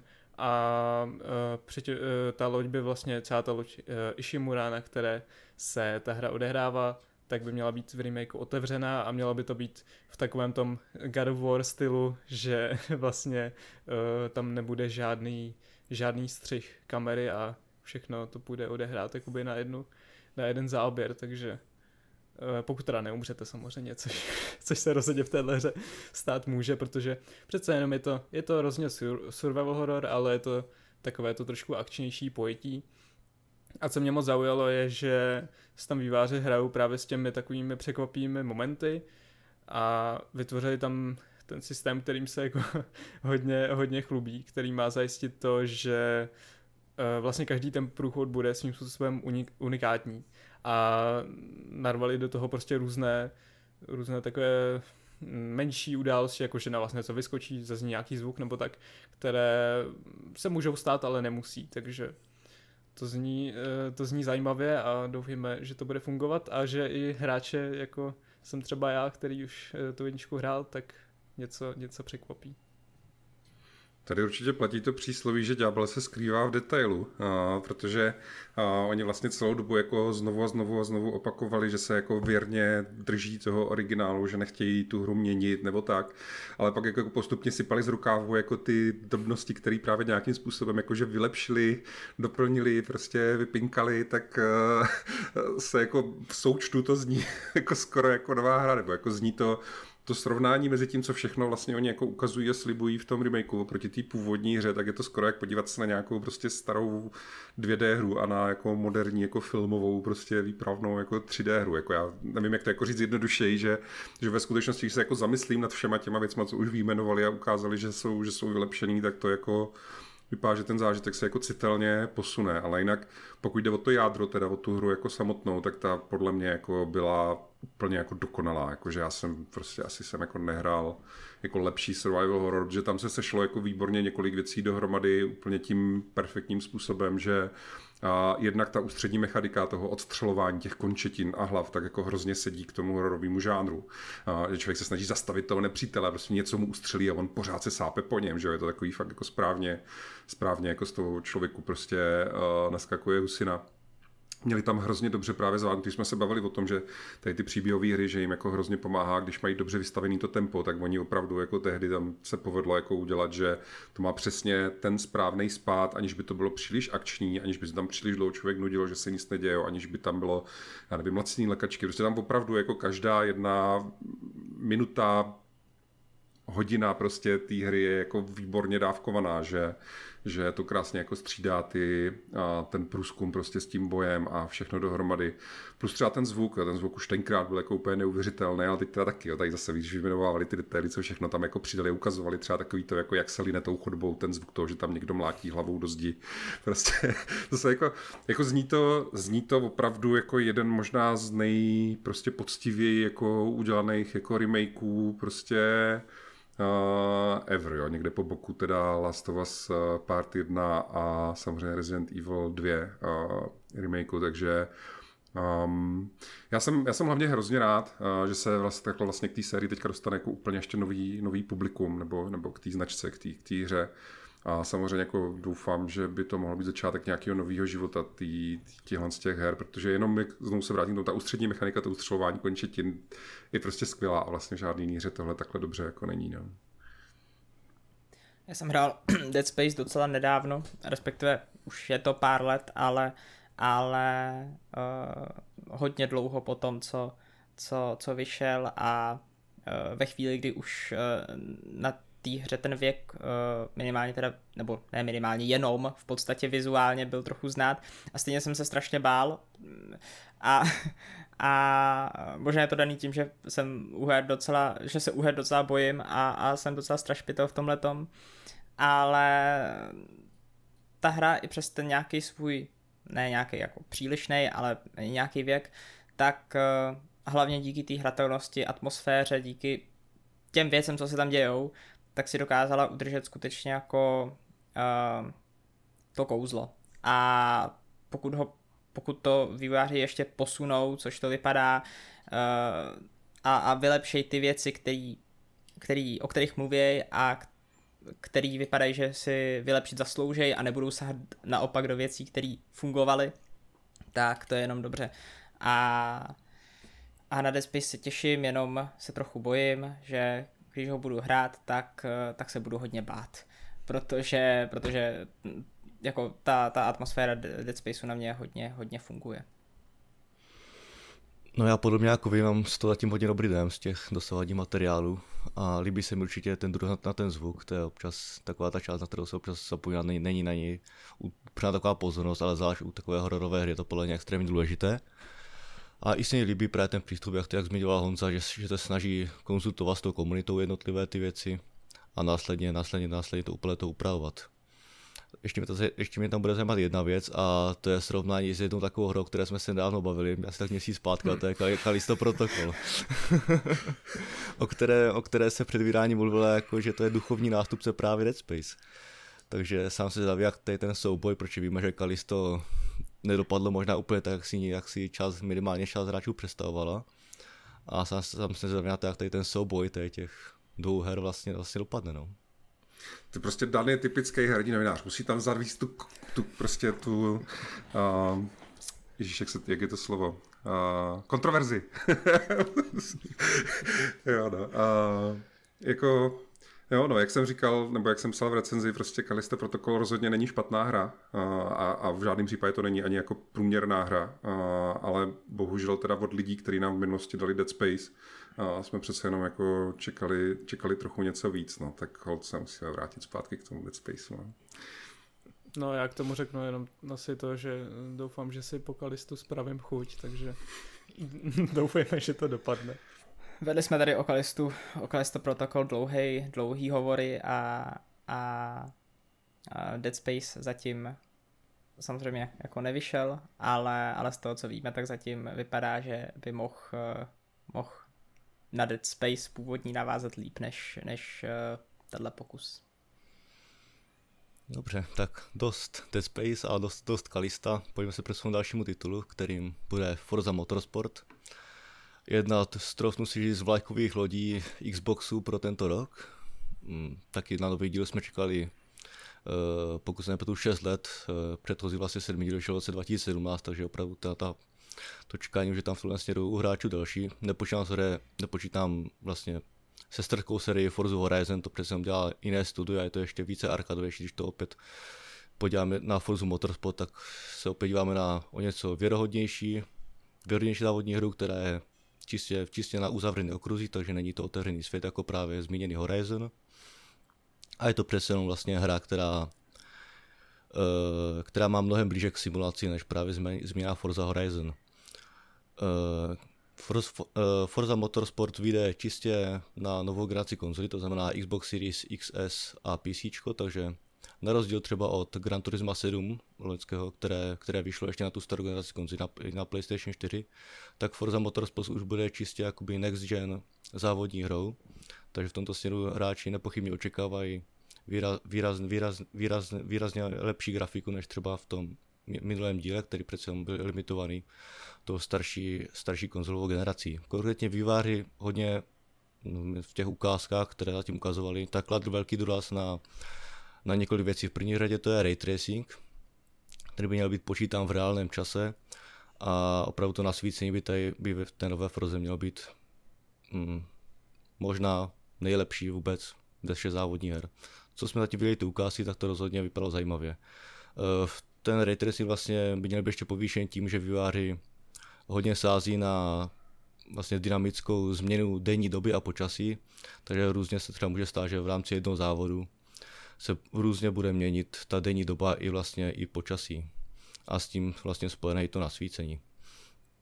Druhou takovou výraznou věc, kterou výváři hodně propagovali, tak je model poškození, což je další taková věc, kde by Forza třeba mohla bodovat eh, v porovnání s konkurenčním Gran Turismem od PlayStationu, protože jak víme, tak Gran Turismo nemá v zásadě žádný model poškození, tím myslím tím vizuální, když to Forza v tomhle směru by měla obsahovat právě to vizuální poškození, to znamená, že by tam se ty auta měla různě poškozovat, mělo by tam být propracované opotřebování třeba pneumatik, zpráva nějakého paliva a celkově by to mělo přispívat k té simulaci, na kterou právě, právě ta Forza Motorsport měla být. Eh, zatím neznáme datum vydání. Eh, Microsoft tvrdí, že by to mělo být v první polovině tohoto roku. Můžeme očekávat někdy na jaře, takže můžeme očekávat třeba duben, květen, něco takového. A zatím opravdu nemáme konkurentní takže v tomto směru se klidně může dojít odkladu a může to klidně být až na podzim, ale zatím počítáme s tím, že by to mělo být první polovina tohoto roku. Když si to chápu dobře, tak nějaký autíčka tam budou jezdit. Chápeš to správně. Já jako, ty, ty prostě závodní hry, to je můj totální blind spot, jako úplně mimo, moje, mimo můj závěr. jsem strašně šťastný, že máme v redakci experty prostě, jako, jako seš ty na té ty série, protože fakt jako Uh, jako jsem schopný si k tomu sednout a hodiny se u toho bavit, že tam jako jezdím, ale není to prostě můj, můj šálek kávy, takže Uh, rozhodně jako Forza má úžasnou reputaci a tak teda, jak, jak jsi popsal ty vizuální vylepšení, tak, uh, tak jako minimálně to rozhodně chci, když to bude v tom Game Passu zadarmo, tak to aspoň jako zapnu, abych viděl, jak, jak je to hezký teda. Jo, z Game Passu si to taky zahraju, no. Uh, já taky se nepovažuji úplně za experta na závodní hry, byť vlastně jsem schopný u nich strávit docela, dlou, docela jako dost času, vlastně si furt docela zapnu uh, Forza Horizon 5, teďka a, a, a jsem schopný u toho pár hodin, pár hodin uh, nějakým způsobem relaxovat, zmáčknu plyn a jedu přes celou mapu, tam tomu nic nebrání. A to taky vlastně dává najevo, že, že, že možná mám trochu blíž k arkádovějšímu závodění, než uh, k tomu, který se uh, ve Forze Motorsport bude blížit uh, té simulaci trochu, trochu víc. Ale ale těším se jako závodní hra v Game Passu, která, která bude dobře vypadat, bude dobře znít a, a bude, bude nějakou, zároveň taky bude nějakou konkurencí Microsoftu pro, pro Gran Turismo. Tak uh, jsem hodně zvědavý. Ještě teda Dan říkal, že další výhoda té hry je, že tam nezabloudíš, že budeš jezdit do kolečka, že Jasně. Přesně Já tak. se asi teda taky přidám, uh, jakožto člověk, co to rád vyzkouší v Game Passu, ale nějak úplně závodním hrám jako neholduje. Já teda miluju formule, sleduje v reálném světě, ale uh, a hraju ty hry, ale jinak jako jakékoliv jiné závodní hry jdou celkem mimo mě. A i tu Forzu, jak Motorsport, tak Horizon většinou skončím maximálně u toho, jestli to zahraju na pár hodin a pak už se k tomu nikdy nevrátím. Takže myslím, že tady to dopadne podobně, ale rozhodně to, ty změny zní zajímavě a uh, asi největší důvod, proč bych si to zahrál, uh, je právě ten vizuál a obdivování toho, jak, jak moc pěkně to vypadá. Tak jo, to byla jedna, jedna vlajková loď Microsoftu pro tenhle rok a na řadě je druhá vlajková loď Microsoftu pro tenhle rok a to je Starfield, o kterým eh, se mluvilo určitě už loni, jako o jedný z nejočekávanějších her, podobně jako o Zeldě. Protože a jelikož měl výjít už 11. listopadu 2022, to bylo takové pěkně zapamatovatelné datum, dokud nám ho nezrušili a nepřesunuli Starfield na první polovinu letošního roku, což teda stále platí, měl by to, měla by to být první polovina. A když si dáme dohromady všechny ty, všechny ty uh, věty a, a, a to, co říkali vývojáři a, a vydavatel, uh, tak uh, to zatím vypadá, že bychom se mohli dočkat někdy kolem června, někdy, někdy k té půlce toho roku, ale těžko říct, vlastně si dokážu docela dobře představit, že tam ještě nějaký posun nastane, byť uh, žádný, žádný oficiální informace to zatím nenaznačovaly. Starfield, uh, co říct, mluvilo se o něm strašně dlouho, je to prostě Skyrim ve vesmíru, ale um, kde to mám zaplatit? To stačí? jo, jo, stačí to takhle. Ne, ne. Um, vývojáři se chlubějí ještě víc než dřív tím, jak to bude strašně obrovská hra. Tím, jak bude velká, jak bude několikanásobně větší než Fallout 4 a, a o hodně větší než Skyrim a jak, se tam, jak tam budeme moc navštívit tolik a tolik planet, nechci házet čísla, protože si je všechny nepamatuju, ale zkrátka to vypadá monstrózně a pokud vás uh, láká takovejhle svět, uh, vlastně nějaký sci-fi, který zároveň ale ne, nesklouzává do toho do toho nějakého science fantasy, eh, což, eh, což se často děje vlastně v takových nějakých větších světech, ale snaží se držet při zemi v nějaký v nějaký no skutečně v tom žádru science fiction, to znamená nějaký fikce založený na té vědě, tak potom Starfield je jasná volba. Já osobně mám snad opravdu jenom jako jedinou obavu a to, aby ta kvantita Eh, nebyla na úkor kvality a eh, byť už se to zdá jako kliše u her od Bethesdy, tak eh, mám strach o technickou kvalitu té hry na startu. Na druhou stranu nemá, nemá, nemá cenu teďka jako nějak predikovat, že ta hra nebude v pořádku a, a stačí, stačí teďka doufat a uvidíme, až, uvidíme, až vyjde. Um, tolik, tolik ke Starfieldu, no. No já si myslím, že to vyjde stejně rozbitý, jako vyšel rozbitý Skyrim, ale že to bude tak geniální, že lidi to budou od začátku stejně milovat jako Skyrim. Jo? Že to je takový, vypadá, že taková jako předvídatelná trajektorie, protože a ty hry prostě, jak ty Fallouty, tak ty Elder Scrolls hry, jako udělali po každý strašnou díru do světa, s každým dílem jako větší a větší. Je vidět, jako že Bethesda, ať si kdo chce, co chce říkat, tak jsou jako mistři tady tohohle z toho žánru a ta jejich jako početná mnoha, mnoha, mnoha milionová jako komunita fanoušků se jenom jako zvětšuje a zvětšuje a teď jako ještě když si vezmeš teda, že tady to jako taky bude v Game Passu, to je prostě, to, to je fakt jako neuvěřitelný, jo. A já za sebe teda vlastně chci říct jenom dvě věci, že za A se hrozně těším z toho důvodu, že to není takový to přehnaný sci-fi. Že to na mě dělá dojem, že to je, oni o tom myslím mluvili, že, že na některých aspektech třeba designu těch lodí, designu a vybavení, designu, já nevím, skafandrů, že jako spolupracovali vlastně s americkou vesmírnou agenturou, že jo, s NASA a že se snažili, aby to bylo takový, jako, takový to jako špinavější, uvěřitelnější, prostě realističtější, trošku jako sci-fi ve stylu třeba filmů Christophera Nolana, že jako je Interstellar a, a podobně. A to jako mě, na to já jako slyším, to je mě mnohem sympatičtější, než takový ty prostě tisíce let budoucnosti a všichni mají nějaký varpový pohony a nevím co prostě. A, a jakože to, to prostě na to, na to slyším. A ta druhá věc, a lidi se strašně vyděsili, když poprvé zmínili, že tam budou nějaký generované planety ale oni, jak to potom objasňovali v těch rozhovorech, tak já jsem to pochopil tak, že tam bude jako velký rozdíl mezi tím, jestli máš nějakou jako příběhovou misi, ať už hlavní quest nebo vedlejší quest, tak ty jsou vždycky v nějakým, jako, jak se říká, curated environments, který prostě mají jako konkrétní lokace, kterou udělal ručně prostě level designer. Mohl si tam třeba vygenerovat nějaký, já nevím co, stromy v pozadí nebo něco, ale, ale jako by ty příběhové věci budou vždycky jako v prostředí, který někdo udělal na míru té příběhové sekvenci. A ty generované světy tam budou od toho, když třeba budeš chtít jako si, já nevím, získávat nějaký suroviny, vydělávat nějaký peníze nebo něco, budeš chtít těžit někde něco nebo tak, tak od toho tam jsou jako ty generované planety, které jako zároveň, kromě toho, že teda tam najdeš nějaký suroviny, tak uh, samozřejmě přidávají jako k tomu zážitku z toho, že teda objevuješ nějaký třeba, že přistaneš na planetě, na který ještě nikdy nestanula jako lidská, lidská noha a tak, ale, ale jako rozhodně, když potom to jako vysvětlovali dopodrobno, tak mě celkem jako vrátili důvěru v to, že když si to člověk bude chtít projít jako příběhový RPGčko, uh, takže to bude mít jako tu výpravu toho příběhu na stejný jako minimálně na stejným, prostě stejně, stejně jako kvalitně zpracovanou jako, jako ty Fallouty nebo ten Skyrim a spol, takže já se jako ohromně se na to těším.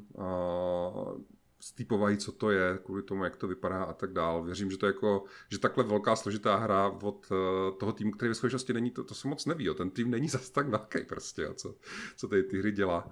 Skyrim, myslím, udělali, nechci kecat, ale myslím, že to Skyrim udělali třeba v nějakých 60 lidech nebo něco takového prostě.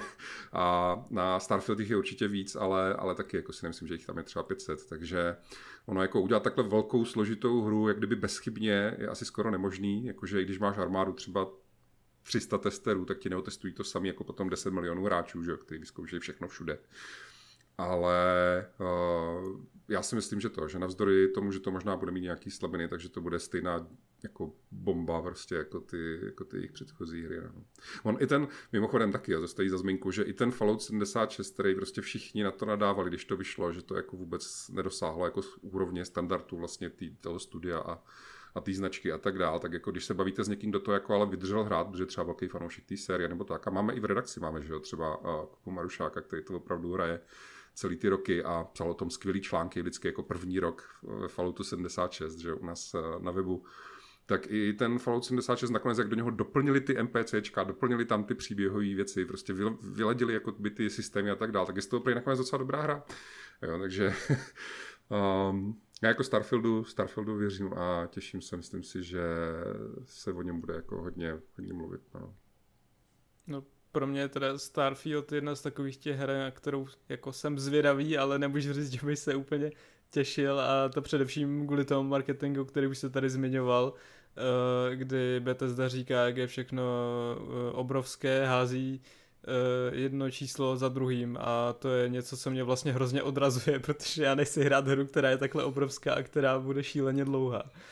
A vlastně se v tomhle ohledu toho dost bojím, nejenom jako, že prostě jo, je to dlouhý, ale právě kvůli tomu, že by to mohlo být na úkor té kvality, takže uvidíme, jak to dopadne je to asi něco, co bych vyzkoušel Game Passu, ale pokud to bude mít přes 100 hodin, tak jako si nemyslím, že to někdy dohraju. Nahle Skyrim se taky dal projít ten hlavní příběh za 10 hodin. Jakože ten svět je obrovský a můžeš v něm strávit 100 hodin, ale když, se, když si chceš třeba jenom ten jako hlavní příběh, tak ten předpokládám, že, bude, že, ti jako, že budeš vždycky vidět, kam máš jít dál a že to bude docela hezky odsýpat. Jo. Takže si z toho můžou různý druhý hráčů, pravděpodobně si z toho budou stejně jak v tom Skyrimu moc různý druhý hráčů vzít různý zážitky. No. Já bych nerad, nerad kecal, neberte mě za slovo, ale myslím si, že jsem někde, někde čet, uh, že hlavní příběh skutečně budou nějaký jako rozumný desítky hodin. Uh, že to bude podobný, podobný jako ten Skyrim, že skutečně si člověk bude moc v tom světě ztratit, což mě se stávalo. Já jsem, já jsem Skyrim rozehrál třeba pětkrát a nikdy jsem nedohrál hlavní příběhovou linku. Vždycky jsem se prostě u, upsal nějaký tý gildě, a, a, a 50 hodin jsem plnil úkoly, vedlejší úkoly, vedlejší příběhovou linku, aniž bych se, aniž bych se vůbec nachomítnul k tomu, abych bojoval s nějakým drakem nebo něco. Takže, takže vlastně docela očekávám, že u, Starf- u Starfieldu to bude podobný, byť, byť uh, a snad jako budu mít ambici, ambici uh, postoupit v tom příběhu trochu dál. Jo, ale tam zase platí to, že jak jsme se už bavili třeba u Remedy a u některých těch dalších, že oni vlastně dělají po několikátý tu samou hru. Že jako právě to jako udělat tam ten hlavní příběh v tom jádru a okolo toho udělat potom ten svět, ve kterým se můžou lidi ztrátit. To jsou všechno věci, co oni už několikrát udělali a prostě je teďka dělají jako znovu ve grafice a v jiným zasazení a myslím si, že se na to dá celkem spolehnout. No. Já jsem první radě, že se konečně pustí do, do sci-fi právě po post a po Falloutu a fantasy Elder Scrolls konečně, konečně nějakou sci takže to se mi už líbí. A určitě, jak, jak to právě zmiňoval, uh, líbí se mi extrémně, že je to, to realistické sci že to fakt není, není to ulítlé a že to je fakt to realistické, takže takže určitě se na to těším, určitě to zahraju, ale jak právě to zmiňoval i Honza, taky, taky mi není úplně sympatický, že ten marketing je jenom, jenom na, tom, na tom množství, že tam bude prostě nekonečně pomalu planet a nekonečně a strávíte v tom nekonečně hodin a myslím, že, že ta hra má určitě nabídnout, nab, nabídne nám něco víc, než jen, že tam bude hodně planet a hodně jako obsahu. A rád bych, aby nám o tom taky něco prvná možná, možná řekli. jo, já si myslím, že na tohle bude pořád ještě marketingová kampaň, že nám to ještě poteče ušima. No. A, dobře, no a když teda mluvíme o velkých hrách a velkých marketingových kampaních, tak uh, já za sebe teda přihodím na ten náš seznam takovou drobnost, uh, nějaký Diablo se to jmenuje. Diablo 4, který jako, jak teďka právě se nám jako každý den přelívá to hlasování v té čtenářské anketě, tak jednu chvíli jako tomu dominovalo, že jako je to, vypadalo, že to bude nejočekávanější hra našich čtenářů.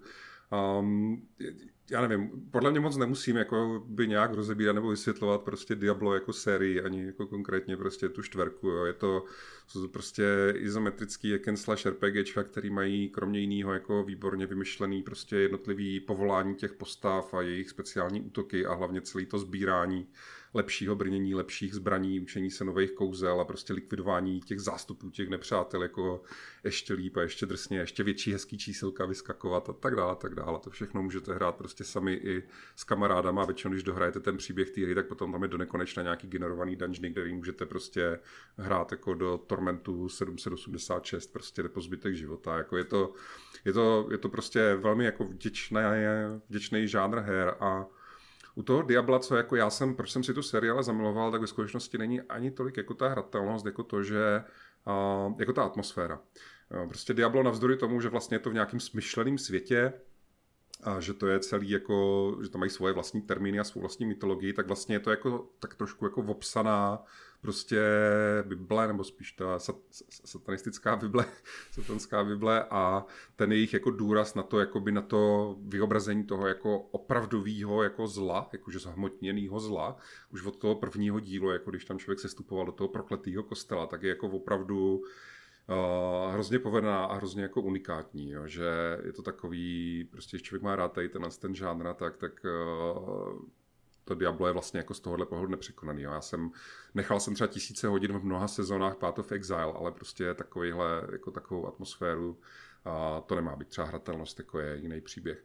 Ale co chci ještě říct, že jeden z důvodů, proč já se jako těším na tu čtverku, tak je takový, že to možná jako překvapí, ale nevěřím přece, nemůžu být sám, kdo to takhle má. Já jsem normálně na tu hru těším kvůli těm filmečkům.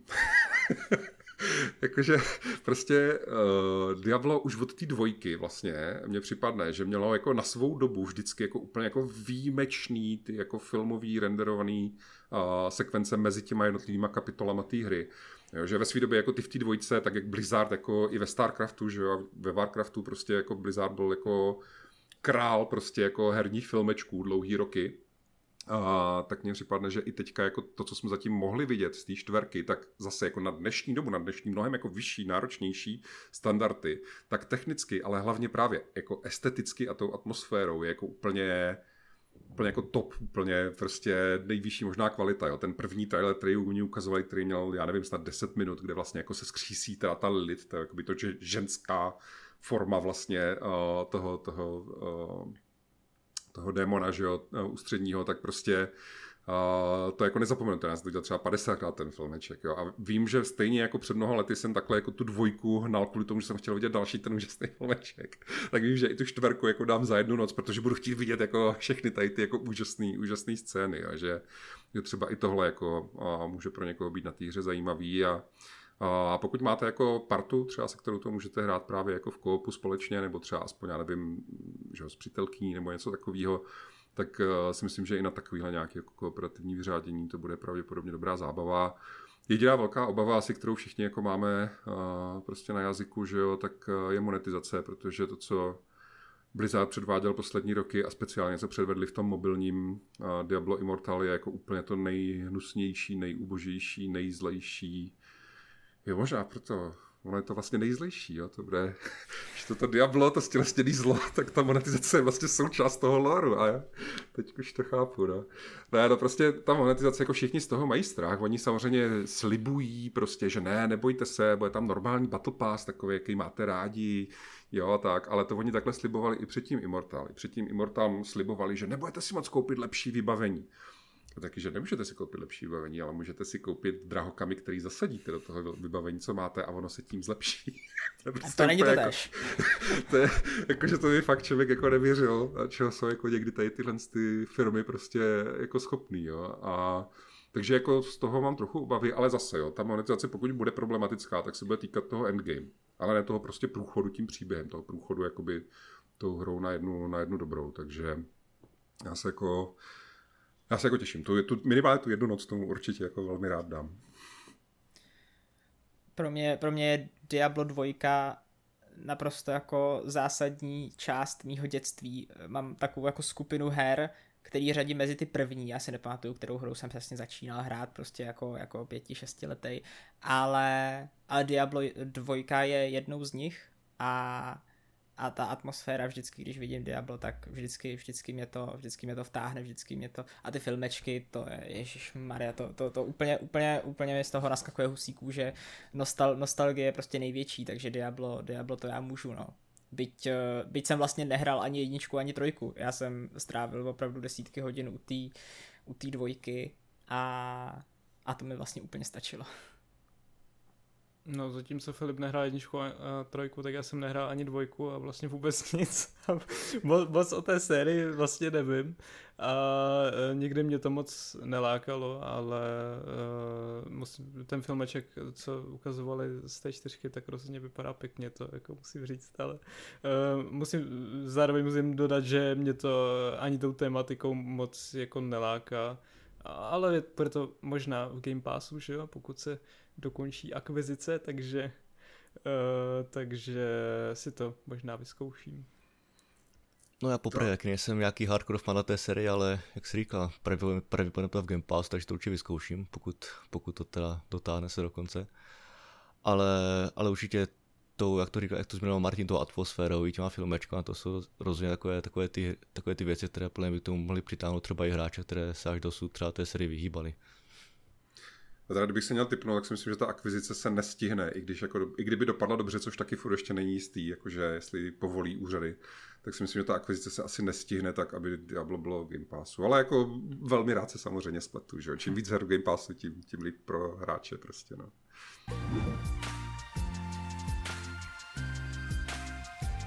No a teď si budeme povídat o hře, která si troufám tvrdit je asi nejmenší z celého našeho seznamu a řadí se spíš do řekněme double A titulů. Uh, jde o hru Sherlock Holmes The Awakened, což je remake hry, která vyšla už před nějakou dobou a je od ukrajinských vývářů ze studia Frogwares, což jsme si tady povídali o jedných ukrajinských vývářích, tak tohle je další poměrně slavné studio, které se zaměřuje právě na eh, hry podle Sherlocka Holmesa především, ale stojí například i za uh, poměrně nedávným uh, The Sinking City ale proslavili se právě nejvíc tím Sherlockem a mně se ty hry moc líbí, jsou to samozřejmě de- detektivní adventury, s tím, že postupně tam jako přidávali uh, další a další mechaniky.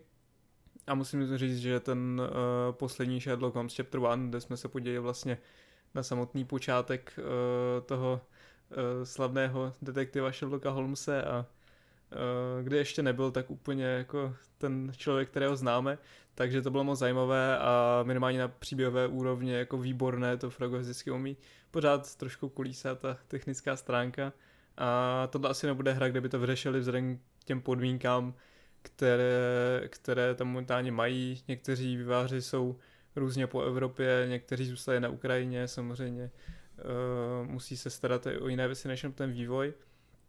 Nicméně výváři vlastně se rozhodli pro remake, ačkoliv to je takový velice zvláštní remake, až bych řekl jako spíše reimaginace, protože ten příběh výrazně změnili.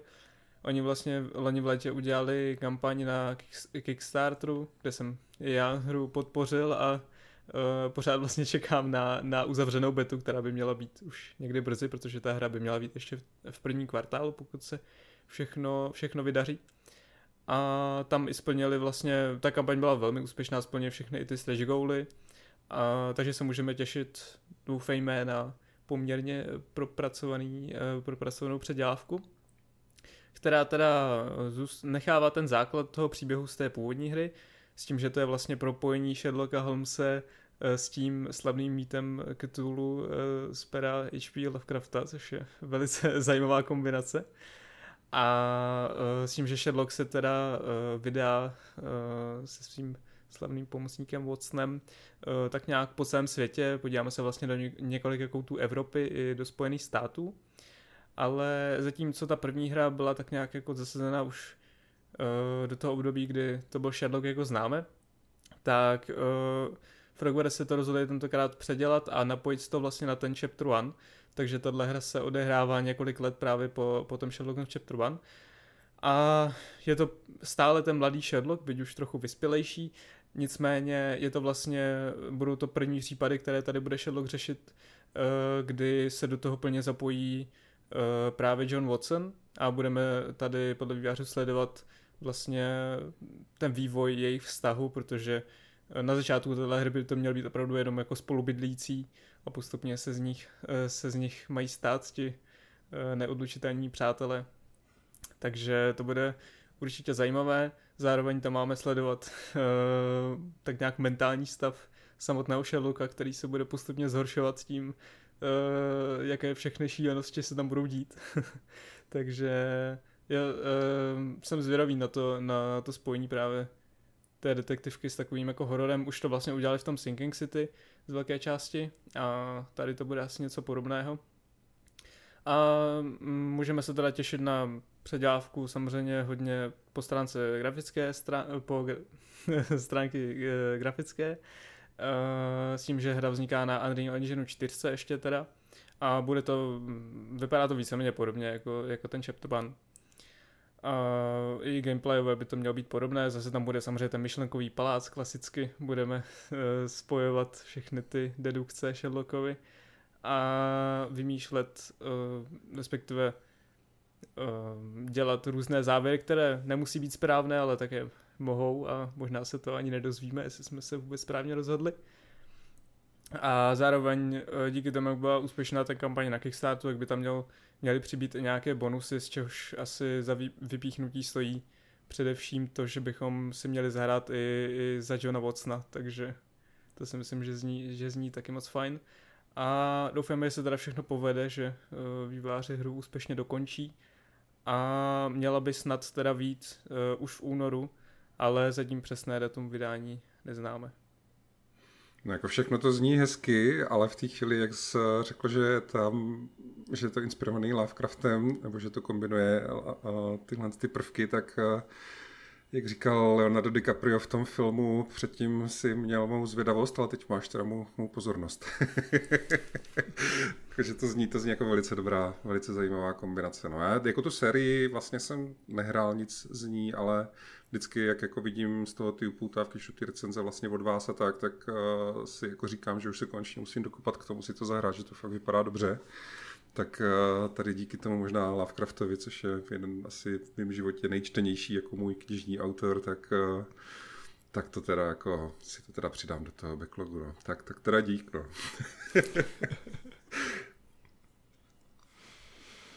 Já jsem teda no. od Frogverse taky nic nehrál, a, ale zajímají mě ty hry se Sherlockem a myslím si, že tady by mohli Lovecrafta si už konec konců oťukali v Sinking City trochu, nebo vlastně docela pořádně. Takže tady by mohli zúročit nějaké zkušenosti a, a pokud se nepletu, tak ten chapter one byl docela, docela, docela dobře hodnocený, byť, byť s, s nějakou lehkou kritikou, a myslím si, že pro ně by to mohla být teďka docela jako dobrá udržovací hra v té situaci, ve které se nacházejí a vypadá to zajímavě.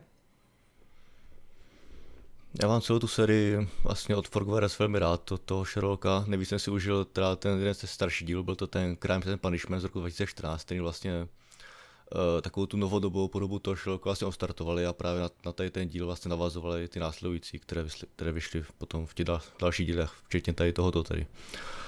A hodně si mi líbí právě, jak vlastně výváry dávají hráčům tu volnost, protože je od právě tady toho, tohoto dílu, který se zmiňoval, ten Crimes and Punishments, tak tam vlastně až, až jste vyšetřovali cokoliv, tak vám tam ti hry dali volnost, takže zkrátka vám vás před vás předloží nějaký případ, nějakou prostě vraždu nebo bez takového a zkrátka jste to museli vyšetřit. Nějak vás příliš netahali za ručičku, nějak vám neříkali, co máte dělat, ale zkrátka jste si, to museli pospovat jednotlivé ty věci sami a přijít si na to. A to bylo, to bylo v té době hm, hodně takové, hodně takové svěže, hodně se mi to líbilo a jsem rád, že že, že tím dál jako pokračují.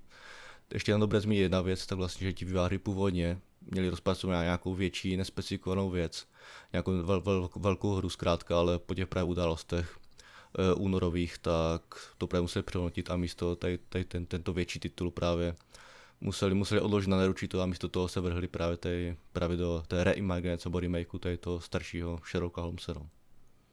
Já jenom když to tak poslouchám, vlastně podobně jako toho Stalkera, že jo, člověk si jako trošičku si tím, těma událostma v tom reálném světě jako by připomněl, že vlastně Ukrajina má docela jako hodně očividně talentovaných herních vývojářů. No.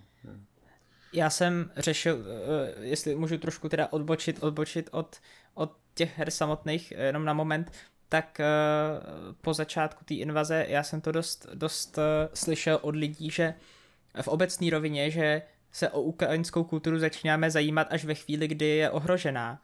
A, a kontroloval jsem jako, že nevím úplně třeba jak v literatuře, ukrajinský film taky moc neznám, ale pokud jde o hry, tak to je naprosto nezanedbatelná součást evropského trhu, že jo. To jako se může rovnat prostě s Polákama třeba, v, třeba minimálně třeba v té východní části Evropy. No, pojďme zpátky k těm hrám raději. No, to určitě pojď, pojďme, pojďme na další titul, pojďme na, pojďme na Spidermana. Eh, pojďme na vlajkovou loď Sony tohoto roku minimálně, teda té velké pozdní sezóny, protože výváři, respektive Sony, eh, přednedávnem právě potvrdili, že Spider-Man vyjde na podzim tohoto roku, takže to bude takový ten, takový ten hlavní vlajkový titul té předvánoční sezóny, která je tradičně velmi důležitá a kterou třeba v minulém roce plnil God of War Ragnarok, tak teď by to mělo plnit, pokud tam nedojde k nějakému odkladu, měl by to plnit právě Spider-Man. Spider-Man jde o v zásadě přímé pokračování vlastně hry z roku 2018, které se nebývale dařilo po prodejní stránce. Myslím, že víme o tom, že ta hra prodala přes 20 milionů kopií, čím se stala jednou vůbec nejúspěšnější exkluzivit PlayStationu všech dob. Je to nastavené vlastně podobně jako prodal třeba ten God of War nebo, nebo Last of Us, je to vlastně podobné, možná, možná ještě vě, větší prodeje. Zkrátka se to mluví jako jedné z nejúspěšnějších exkluzivit vůbec, vůbec PlayStationu. Takže ty očekávání jsou minimálně, minimálně po těch prodejích určitě, určitě vysoké a určitě i ty, ty kvality hry. Opět za tu hru stojí studio Insomniac, které kromě toho původního, jakoby z toho původního prvního Spidermana od Insomniacu právě ještě vydalo uh, spin-off Miles Morales o dva roky později a kromě jiného třeba stojí za sérii Ratchet Clank. Takže určitě zkušený tým, který má zejména zkušenosti s open world hrami, takže v tomto směru by opět měli takovou tu klasickou vlastně formuli velkého otevřeného světa v kombinaci vlastně s, s propracovaným soubojovým systémem, který hodně hráčů přirovnává třeba k sérii Arkham od Rocksteady. A to je vlastně asi tak všechno, co o té hře víme. O té hře fakt toho víme hodně málo. Viděli jsme zatím jenom jeden, jeden trailer a to je vlastně všechno. Víme o tom, že se tam nějakým způsobem objeví Venom jako záporák, a víme ještě to, že nějaký způsob se objeví právě dva Spider-Mani, to znamená Peter Parker a právě ten Miles Morales. Ale zásadně nic víc o té hře nevíme a dá se očekávat, že Sony začne pomalu ty informace zveřejňovat, pomalu nám ukáže třeba nějaké záběry zraní. Protože pokud to má být opravdu na podzim, tak my jsme měli pospíšit, no, už, už, už to není úplně daleko, no, na to, že o té hře vlastně nevíme skoro nic. No ty řekl, že se tam objeví Peter Parker a Miles Morales a já teda nejsem úplně odborník na komiksy, ale, ale a, a kde, kde ty, kde ty světy jsou prostě roz, rozvětvený a ty události, v podstatě co si vymyslíte, tak v těch komiksech se někdy, někdy stalo. Ale pokud se nepletu minimálně, minimálně třeba z těch animovaných filmů a, a obecně z toho, co, co o Spider-Manovi vím, tak by to mohlo znamenat nějaký, nějakou návštěvu multiverza, protože uh, minimálně tak to bylo třeba v tom Into the Spider-Verse, že jo, v tom animáku, že uh, vlastně, vlastně uh, Miles Morales je z paralelního světa, pokud se nepletu, tak to by mohlo být zajímavý, že vlastně i ta, i ta hra by mohla třeba navštívit multiverse, to je taková jako spekulace, jenom mě to teďka napadlo. No oni tady v téhle sérii, v té, ale jako tady těch PlayStationových Spider-Manů, tak eh, jestli se nepletu, tak mají jako přítomnost druhého Spider-Mana vysvětlenou jako mm, v rámci toho stejného jako světa. Jo. Ale, tak ale, potom ale to beru zpět, já jsem, já jsem Spidermana nehrál, já jsem Spidermana nehrál a tím pádem to beru zpět, ale, ale, ale to zajímavý. zase naopak, jakoby, um, jak vlastně tu značku vlastní Sony a Sony dělá i ty filmy se Spider-Manem, a jakože ty normální filmy, co chodíme na ně do kina, a, tak teďka byl nový trailer právě na ten druhý uh, Spider-Verse, na ten animovaný film, tak se tam právě myhly ty postavy z té videohry. Jako, že jako naopak, ty, ty tý, v té videohře, kde jsou jako zatím alespoň v tom svým jednom jako světě, tak jako z té videohry lezou do těch, do, toho, do těch multiverzů v těch filmech. No. Ale uvidíme, jako tak Ono to všechno, tady ten jako mainstream toho zábavního průmyslu se snaží strašně směřovat vůči nějakým těm propojeným vesmírům, kde se ty oblíbené věci, co lidi mají rádi, všelijak jako kombinujou a tak, takže vůbec mě nepřekvapilo, kdyby i v té hře jako se o tohle co to nějakým způsobem opřelo, ale myslím si, že to zatím jako nic v tomhle okay. smyslu jako nelíklo. No. Já jsem teda Spider-Mana 2018 hrál a to i přesto, že nejsem vůbec fanouškem Marvel, už jsem tady několikrát říkal, jde to vlastně dost mimo mě. Tak ten Spider-Man mě hrozně dost bavil. A mám vlastně pořád rozehnaného toho Milesa Moralesa a nějak jsem se k tomu nevrátil, takže to bych rád dohrál, než vyjde ta dvojka. A hlavně mě na tom fascinuje teda ta produkce Insomniáků, který prostě si po jednu hru za druhou. A ne, nebylo by to tak, že to by to byla eh, kvantita na úkor kvality, ale naopak jsou to všechno kvalitní hry. I když třeba ten Ratchet Clank uh, Rift Apart mi tolik nesedl uh, jako hratelností, tak jsem to obdivoval právě jako díky tomu, že to je jedna z takových těch uh, hlavních jako ukázek toho, co dokáže PlayStation 5, hlavně po stránce toho SSDčka, takže doufám, že i ten druhý Spider-Man bude uh, nějakým, nějakým takovým benchmarkem té konzole a že ukážou, co, je, uh, co se dá na tom udělat, protože přece jenom Sony přesto, že první to prezentovala tak, že, že bude vydávat už uh, jenom hry na PlayStation 5 krátce po vydání, tak vlastně sklouzí k tomu samému, co Microsoft, že vydávali uh, cross-gen tituly a Spider-Man 2 teda bude jedna vlastně z prvních uh, exkluzivit, která, která bude čistě na PlayStation 5. Další na našem seznamu je Star Wars Jedi Survivor. Uh, hra, která naváže na docela úspěšný Star Wars Jedi Fallen Order, a po dlouhé době singleplayerovou pořádnou hru uh, z tohohle oblíbeného světa a uh, Respawn uh, Studio EA, který na tom, na tom pracuje a pracoval teda i na tom prvním dílu, tak v podstatě slibuje, že to bude větší, lepší, hezčí a rozmanitější. Ten první díl nám nabídnul kromě příběhu zasazeného mezi třetí a čtvrtý díl, to znamená do období, kdy ti ústřední Jediové jsou, jsou loveni impériem, tak uh, nabídl takovou vlastně docela netradiční, zajímavou kombinaci žánrů. A bral si prvky Metroidvánie, pokud jde o podobu a cestování nebo nějaký průzkum toho světa. A bral si prvky Souls-like her, byť obtížností eh, nebo nějakou dekompromisností k ním eh, nedosahoval, tak eh, byly tam ty prvky vlastně těch svého druhu bonfireů a, a obnovování obnovování vlastně toho stavu toho světa po, po, po smrti hlavního hrdiny nebo hráče respektive. A, a tohle všechno vlastně tak jako míchal dohromady, že z toho vzniknul docela, docela jako zajímavý, zajímavý recept a výváři to očividně chtějí zopakovat a přidat něco navíc. A to navíc by mohly být, nebo už jsme viděli z traileru, že to navíc by mo- budou nějaký třeba druhy cestování, budeme mít nějaký mounty, budeme jezdit a lítat. A pravděpodobně to bude třeba střelovat z, blá- z blástrů, I po příběhové lince se samozřejmě uh, Star Wars Jedi, jak se ta série jakoby jmenuje, tak, tak, se taky, tak se taky rozvine. Uh, výváři ukázali nějakého nového parťáka a Cal Kestis, což je vlastně hlavní hrdina té hry, že jo. Mladý Jedi, tak už není vlastně zas tak mladý, trošku, trošku uh, už, je, už je poznamenaný tím svým životem na hraně. A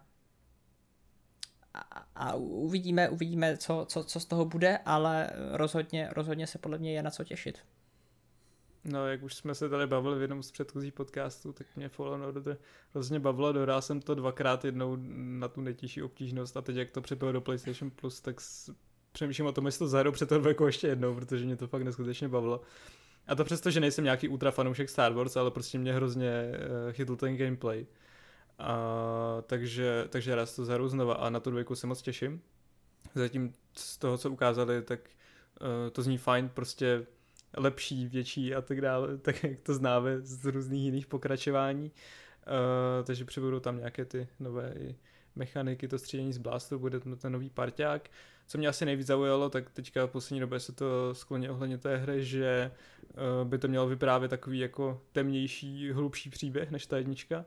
A právě, že ten hlavní hrdina už je, odehrává se vlastně pět let po, té, po tom Fallen Order, takže už je, jak říkal Filip, jako poznamenaný těma událostma a bude to hrozně fajn hrát zase uh, ne za toho relativně ještě nevyspělého jako Jedi je uh, za, za člověka, který už si něco prožil a bude to zase vnímat trošku jinak. A jsem zvědavý, kam posunu ten příběh a uh, pořád doufám, že se tam objeví uh, ta Merin, která je nejlepší postava z jedničky, ale zatím vůbec neukázali, takže... Rozhodně, nejlepší postava z jedničky ukázala se strašně pozdě v té jedničce. Přesně tak, no. Uh, já jenom než, než na to zapomenu, tak jsem, tak jsem uh, nezmínil, že je to jedna z těch her, u kterých známe datum vydání a to datum vydání je velmi brzké. Je to je to 20, ne, 17. března, je to 17. března, takže, takže už, už je to jenom už je to jenom chvilka. A ještě je asi je. fajn zmínit, že uh, jestli nepletu, tak to uh, pohání právě Unreal Engine 5, takže to bude jedna z těch her, která, která ukáže tak trošku tu sílu, i když nevím upřímně, jak moc tam ty technologie využijou, ale určitě to bude zajímavé se potom na to podívat. Já jsem si Fallen Order taky užil, takže určitě se těším na to pokračování. Zvlášť už, když už klepe na dveře, už máme necelý dva měsíce do vydání, no, něco málo před dva měsíce do vydání. A zadní talně určitě působí dobře, určitě ty novinky, ať už podle blastru nebo nějakého většího důrazu na ten příběh, nějaký temnější, zní jako dobře. Uvidíme, co udělají jakoby s těmi prvky té Metroidvania, to pokud se nepletu, zatím o tom příliš nemluvili, protože to bylo něco, co se, to se minimálně části hráčů nelíbilo, že jste se vlastně vraceli do těch lokací, do které už jste měli proskoumané. Takže uvidíme, jestli, jestli třeba tohle nějak změní nebo to zachovají. Co se týče té Metroidvanie, tak to jsem o tom i psal článek nedávno a mělo by to být tak, že to tam zůstane a dokonce to chtějí nějak jako rozšířit, že tam přibudou nějaké takové ty věci, které se jako odemykáš a nemůžeš mm-hmm. se mhm. kvůli tomu dostat do nějakých lokací a že musíš různě i jako kombinovat a tak. Já vím, že to nesedne každému, ale mi se třeba hrozně líbí, jako Metroidvania mě baví, takže na to uvidíme, uvidíme, jak tomu přistoupí, no. Ale zatím jako se na to těším a určitě jako po, zase po čase jako nějaká příběhová Star Wars a po těch, po těch Battlefrontech, čím to jako EA celý začal, tady to, vlastně to využívání té licence, tak jsem rád, že vlastně se to přesunulo výrazně jako příběhovějším věcem. Jo, co se týče těch Metroidvání, tak to máš asi velmi dobrou šanci, že letos konečně oznámí něco ohledně téhle série pro Nintendo toho skutečného Metroida, že ať už tu, tu čtverku, jestli to dobře počítám, anebo mm, reedici vlastně nějaký HD reedici té původní trilogie, že to jsou tak, jako, taky takový vymodlený, očekávaný věci a už se to nějak natahuje, tak eh, celé to něco dozvíme. A jinak eh, k tomu eh, Star Wars, tak to je prostě hrozně vděčný žánr her, jako obecně tady tyhle ty příběhové akční adventury s dobrým soubojovým systémem, s vel, velice jako povedenou výpravou, s důrazem prostě na příběh a postavy a, a tak dále. Jako, že to, je, to jsou fakt jako vděčný hry, jo. Já bych to velmi, velmi, jako velmi nadsázkou a zjednodušeně bych to řekl, že to je taková ta, jako taková ta Sony šablona, jak prostě PlayStation jako se dost specializuje tady na tyhle ten typ her, že jo, tak uh, tohle je prostě vyloženě zapadá tady do toho z toho a Uh, jo, myslím si, že nevím o nikom, kdo jako by to hrál a měl pocit, že to byl nějak jako ztracený čas, tu jedničku, takže uh, určitě i ta dvojka uh, věřím, že, že zaboduje a že má šanci být třeba ještě, ještě jako vyladěnější. No.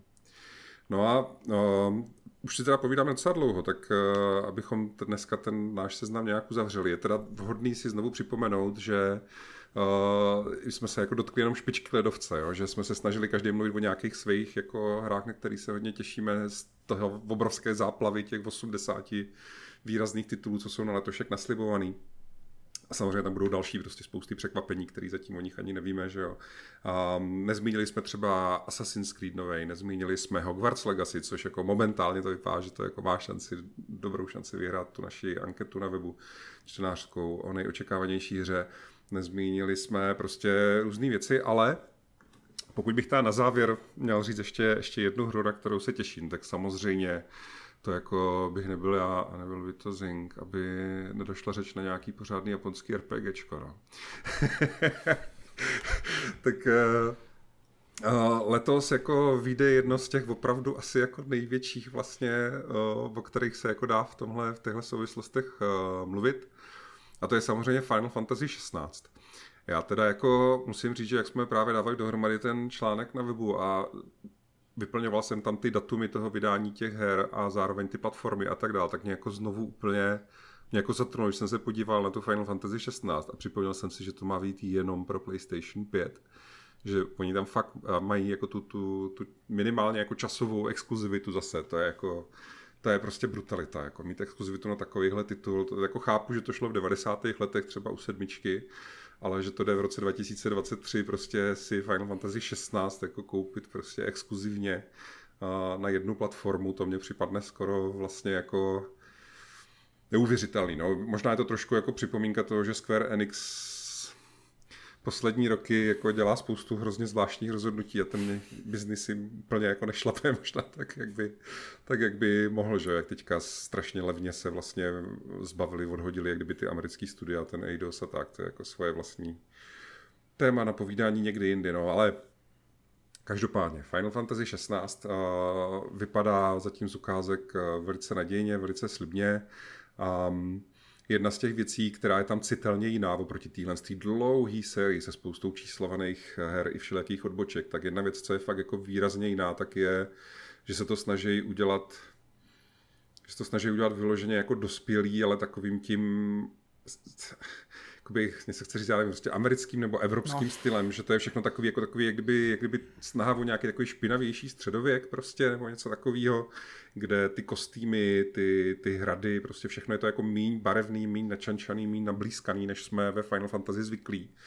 A je to jako, kromě toho, je tam jako poprvé vlastně snad tady v té sérii, tak je tam vyloženě jak kdyby um, scény prostě sexuální povahy, že tam jsou nějací prostě nevím, jestli milenci nebo manželé tam prostě nazí, leží v posteli a povídají si a, a je tam scéna, kdy ta, ta jako neuvěřitelná scéna v tom posledním traileru, jako to, to fakt jako spadla čelist, to je jako všem si myslím, když a tam prostě k tomu hlavnímu hrdinovi, oni mu říkají, přepadli nás, musíš utíct a on jo, prostě zavolá si toho svého koně, což je ve skutečnosti to přerostlý kuře, ten, ten žlutý, velký prostě čokobo, že jo. Přiběhne tam ten kůň, aby na něho ten hrdina mohl jako naskočit a utíct prostě a přiletí nějaký šíp nebo co to je a to, to, to toho čokoba prostě zabije a teď na toho hrdinu jako stříkne prostě krev mu jako do tváře.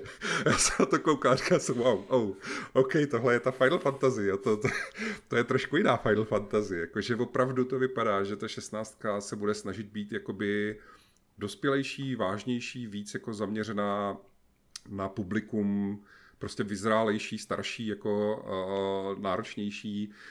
Je to jako zase, jo, je to snadný házet tady ty všelijaký přirovnání, tak samozřejmě jako připomíná to prostě tu hru o trůny uh, hodně. tím, tím jako uchopením tady těchhle z těch věcí, toho, toho té syrovosti, té drsnosti, i třeba dejme tomu té erotiky a tak. Jakože má to určitě jako dobrý potenciál. Další věc, proč se dá jakoby věřit nebo doufat, že to bude povedená hra, tak je, že vlastně u kormidla toho vývojářského týmu stojí člověk, který má na svědomí a teďka ty nejnovější datadisky vlastně, nebo celý ten provoz Final Fantasy 14, tý, online MMO Final Fantasy, která začala velmi neslavně, ale zase v průběhu let se jako neskutečným způsobem jako vylepšila, vystavila a vlastně spousta fanoušků jakoby tady těch MMO her tak říká, nebo i Final Fantasy her tak říká, že vlastně 14 má momentálně jako jeden z nejlepších příběhů v historii celý Final Fantasy, že to jako úplně jako, že se to nedá vůbec žádným jiným MMOčkem ani jako srovnávat, že tam jsou jako scény a momenty a hudba a bosové a postavy a prostě věci, které jsou úplně jako svoje vlastní liga. A to, že jakoby tady ten, ten velice očividně jako šikovný tým, který roky si teďka brousil ty schopnosti tady na té 14, takže vlastně má na svědomí tu 16, jako dává docela dobrou naději, nebo možná by někdo třeba řekl i záruku toho, že to jako nebude špatný příběh, že to nebude nebude špatná hra. No. Mě teda jako osobně, mě samozřejmě se stýská jako hráči ze staré školy po těch tahových soubojích, tak tady pochopitelně nic takového nebude, když si člověk bude běhat v tom prostředí a rubat všechno tak, jak to bylo už v té 15. Ale uh, Final Fantasy prostě pokud člověk má rád ty japonské RPGčka, tak je vlastně jako naprosto nemožný tady tu sérii vynechat, že to je fakt jedna z těch jako dvou, tří největších, když řekneme, že třeba Final Fantasy, dejme tomu Dragon Quest a dejme tomu třeba ta Persona, která jako taky ohromně vyrostla v těch posledních letech na popularitě i na kvalitě i na všem, tak uh, pro fanoušky tady toho žánru tohle podle mě asi jako je ta jedna událost, ta jedna hra prostě. Ona taky nazbírala docela, jak my na tom Zingu máme tu pečlivě opečovávanou komunitu fanoušků tady toho žánru, tak tam jako hezky to sbírá ty body, ta šestnáctka v té anketě. Jako na vršek se asi nevyšplhá, ale někde v té první třeba desíce by, by být mohla. No. Tak um, Uh, jsem s tím. No a já si teda to si ani jako nedovolím jakoby zmínit, že jako je nějaká, existuje možná nějaká naděje, že bychom jako mohli letos třeba na konci roku vidět i tu druhou Final Fantasy, že jo? Final Fantasy 7 Rebirth, ale to by mě teda hrozně překvapilo za A, kdyby to stihli a za B je to možná trochu overkill narvat jako dvě velký Final Fantasy ve stejný rok prostě, no. No já jsem na tu 16 docela zvědavý. Uh, rozhodně to zaujalo tím, tím zasazením, o čem jsem mluvil, toho středověku a jsem zvědavý na, především na ten příběh, jestli to skutečně to bude jako dospělejší, protože jestli mě něco štvalo na remakeu sedmičky, což je jediný, jediná hra z té série, kterou jsem hrál, tak to byly úplně jako totálně cringe dialogy a já vím, že to je schválně, ale prostě mě to absolutně nesedí. A jestli to bude něco podobného té 16, tak mi na 70 ani to.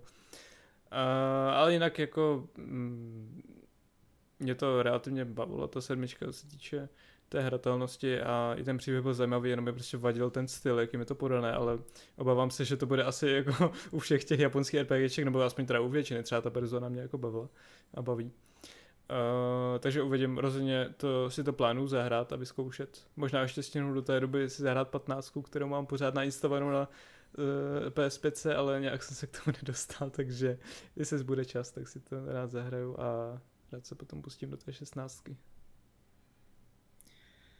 Já v podstatě, v podstatě už několik let uvažuji, jakou Final Fantasy hrou vstoupit do té série a sedmičkou, uh, původní nebo remakem? Ale určitě remakem té sedmičky. Jako pokud jsi nikdy v životě nehrál žádnou Final Fantasy, nebo třeba ani žádný japonský RPG, tak Final Fantasy 7 remake je opravdu jako to nejsnadnější, jak můžeš do toho žánru vstoupit. Jakože je to zároveň jedna z nejkvalitnějších věcí a zároveň jak je to moderní, jak je to ten remake, jak je to prostě uh, drahý a vypiplaný, tak se to jako velmi, velmi dobře hraje. Je to tak jako, a je to přesně, jak spousta lidí se hrozně děsí to, že třeba Persona prostě nejde dohrát, Persona 5 nejde dohrát rychleji než za 100 hodin. Jo. Ale Final Fantasy 7 Remake je ta hra, kde když budeš jenom ten hlavní příběh, tak ji třeba za 20 hodin nebo něco takového jako dáš. Jo. A když tě bude bavit ten svět a ty postavy, tak tam je spousta vedlejších jako aktivit a vedlejších misí, že tam můžeš nechat třeba toho času trojnásobek. Jo. Ale prostě po všech stránkách, jako už jsem tady tu otázku, už jsem měl to ptal jako hrozně moc lidí za ty poslední uh, roky i na různých těch přednáškách, na anime festech a, a podobně a prostě pokud člověk jako uh, začíná s tou sérií nebo s tím žádrem, tak Final Fantasy 7 Remake je určitě nejstravitelnější jako vstup do něj. No. No, eh, každopádně, každopádně eh, já mířil jsem, mířil jsem k tomu, že buď to teda bude, buď to teda bude uh, sedmička, nebo to bude patnáctka, a nebo možná uh, v, obě ty, v, obě, v oba ty pokusy moje o, o ten vstup předežene třeba ta šestnáctka, ale, ale uh, vlastně, vlastně uh, moc nevím, co o, o 16 si zatím myslet. Um, ta Zabíjí tam zvířátka, nebo, zlá hra. No, právě, no, právě. Ta, ta stylizace, to zasazení mi není cizí, na druhou stranu a se nebojím ani experimentů v podobě třeba té patnáctky, která jako byla vlastně dost e, jiná a dost taková netradiční. Takže, takže tohle moje dilema bude pokračovat asi i s vydáním té šestnáctky. No já si vlastně musím přiznat, že jak to právě z Martě zmiňoval, to temnější zasazení nějakým způsobem a celkově ten styl, který koketuje s nějakým strojovek, no to já jsem přesně člověk, kterému se to líbí a který díky tomu tu hru sleduje ještě víc, než, než by normálně sledoval. Takže uh, já se na to určitě těším a právě, právě tady to, ten, ten takový ten špinavý stroj, jak to říkal, a celkově taková ta zajímavá kombinace vlastně tak díky tomu mě to, mě to hodně zajímá, no, takže já, já to sleduju vlastně víc, než bych, než bych jako očekával jako takové hry. Jo, ono to určitě bude jako, bude to he, jako hezký, jakože ty trailery všechny vypadají skvěle, prostě kromě teda toho úplně prvního, možná ten, ten se tenkrát úplně nepovedl. A uh, ten příběh jako asi má fakt naději být dobrý. Jo. Ono ve Final Fantasy právě v té číslované sérii zas tak moc ne, ale v těch nečíslovaných hrách čas od času jim se tam povedlo udělat právě že jako extrémně dospělou hru. Jakože velmi jakoby uh, No to je blbý říct jako realistickou, jo, ale jakoby prostě měli třeba to Final Fantasy Tactics, která byla jako hrozně jakoby o právě politice a o různých jako těžkých jako myšlenkách s tímhle s tím související, jakože byly to jako, byly v té sérii se už jako objevily hry, které byly jako velmi vlastně jako dospělý prostě příběhem, postavama, vyprávěním, tím, že to samozřejmě nemělo žádný happy end, prostě jo, všechny tady ty věci, oni to jako umějí, když chtějí. A tady ta hra zatím jako velmi se jako tváří, že že by jako mohla, mohla to, se o to opřít. Jo? A vlastně uh, jediný, čeho se bojím nejvíc, a to teda stojí ještě v rychlosti za zmínku, že se hrozně bojím toho, aby nějak zase neomezili tu hratelnou partu, tu, tu partu těch hrdinů, se kterými jako budeš chodit, protože v té 15. oni udělali, že ta družina byla neměná. Jo, že vlastně RPGčka by kromě jiného měly být o to, že nemáš jenom jednu postavu, až jdeš s nějakou skupinou postav, který postupně přibíráš a že mezi kterými si vybíráš, který chceš mít aktivně v té družině a který máš jakoby někde, že na v táboře nebo jsou prostě jakoby upozaděný. A vlastně v té 15 to bylo tak poprvé jako v celé té sérii, že vlastně uh, ti dali natvrdo prostě čtyři postavy a ještě teda jako ty čtyři postavy byly všechno jako velmi podobné postavy, čtyři mladí kluci, jo.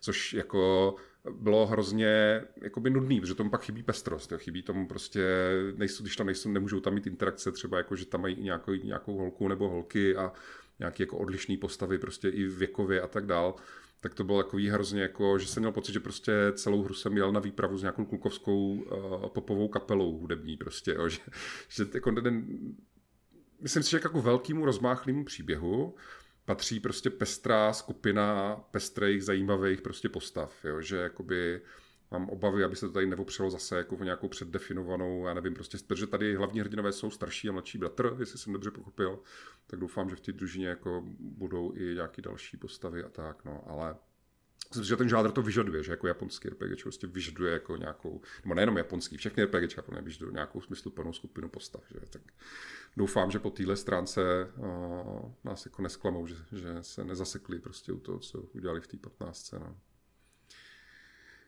Tak jo, a je, to, je to hodně, vypadá to, že jako o práci letos jako nebudeme mít uh, nouzy, jakožto, uh, jakožto herní pisálci, uh, což je samozřejmě dobře, jsem s tím a jen houšť, takže a já teda děkuji vám, že jste si tady se mnou o těchto věcech povídali dneska.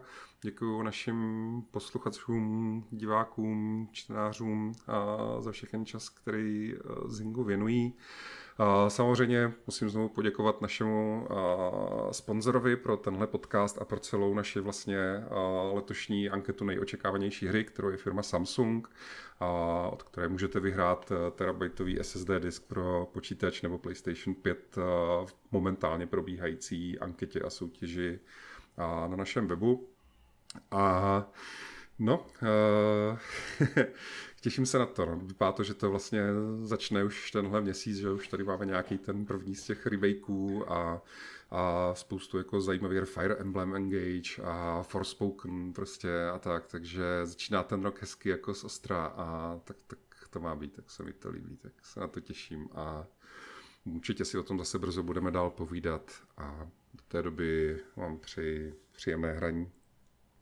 Ahoj. Ahoj. Ahoj.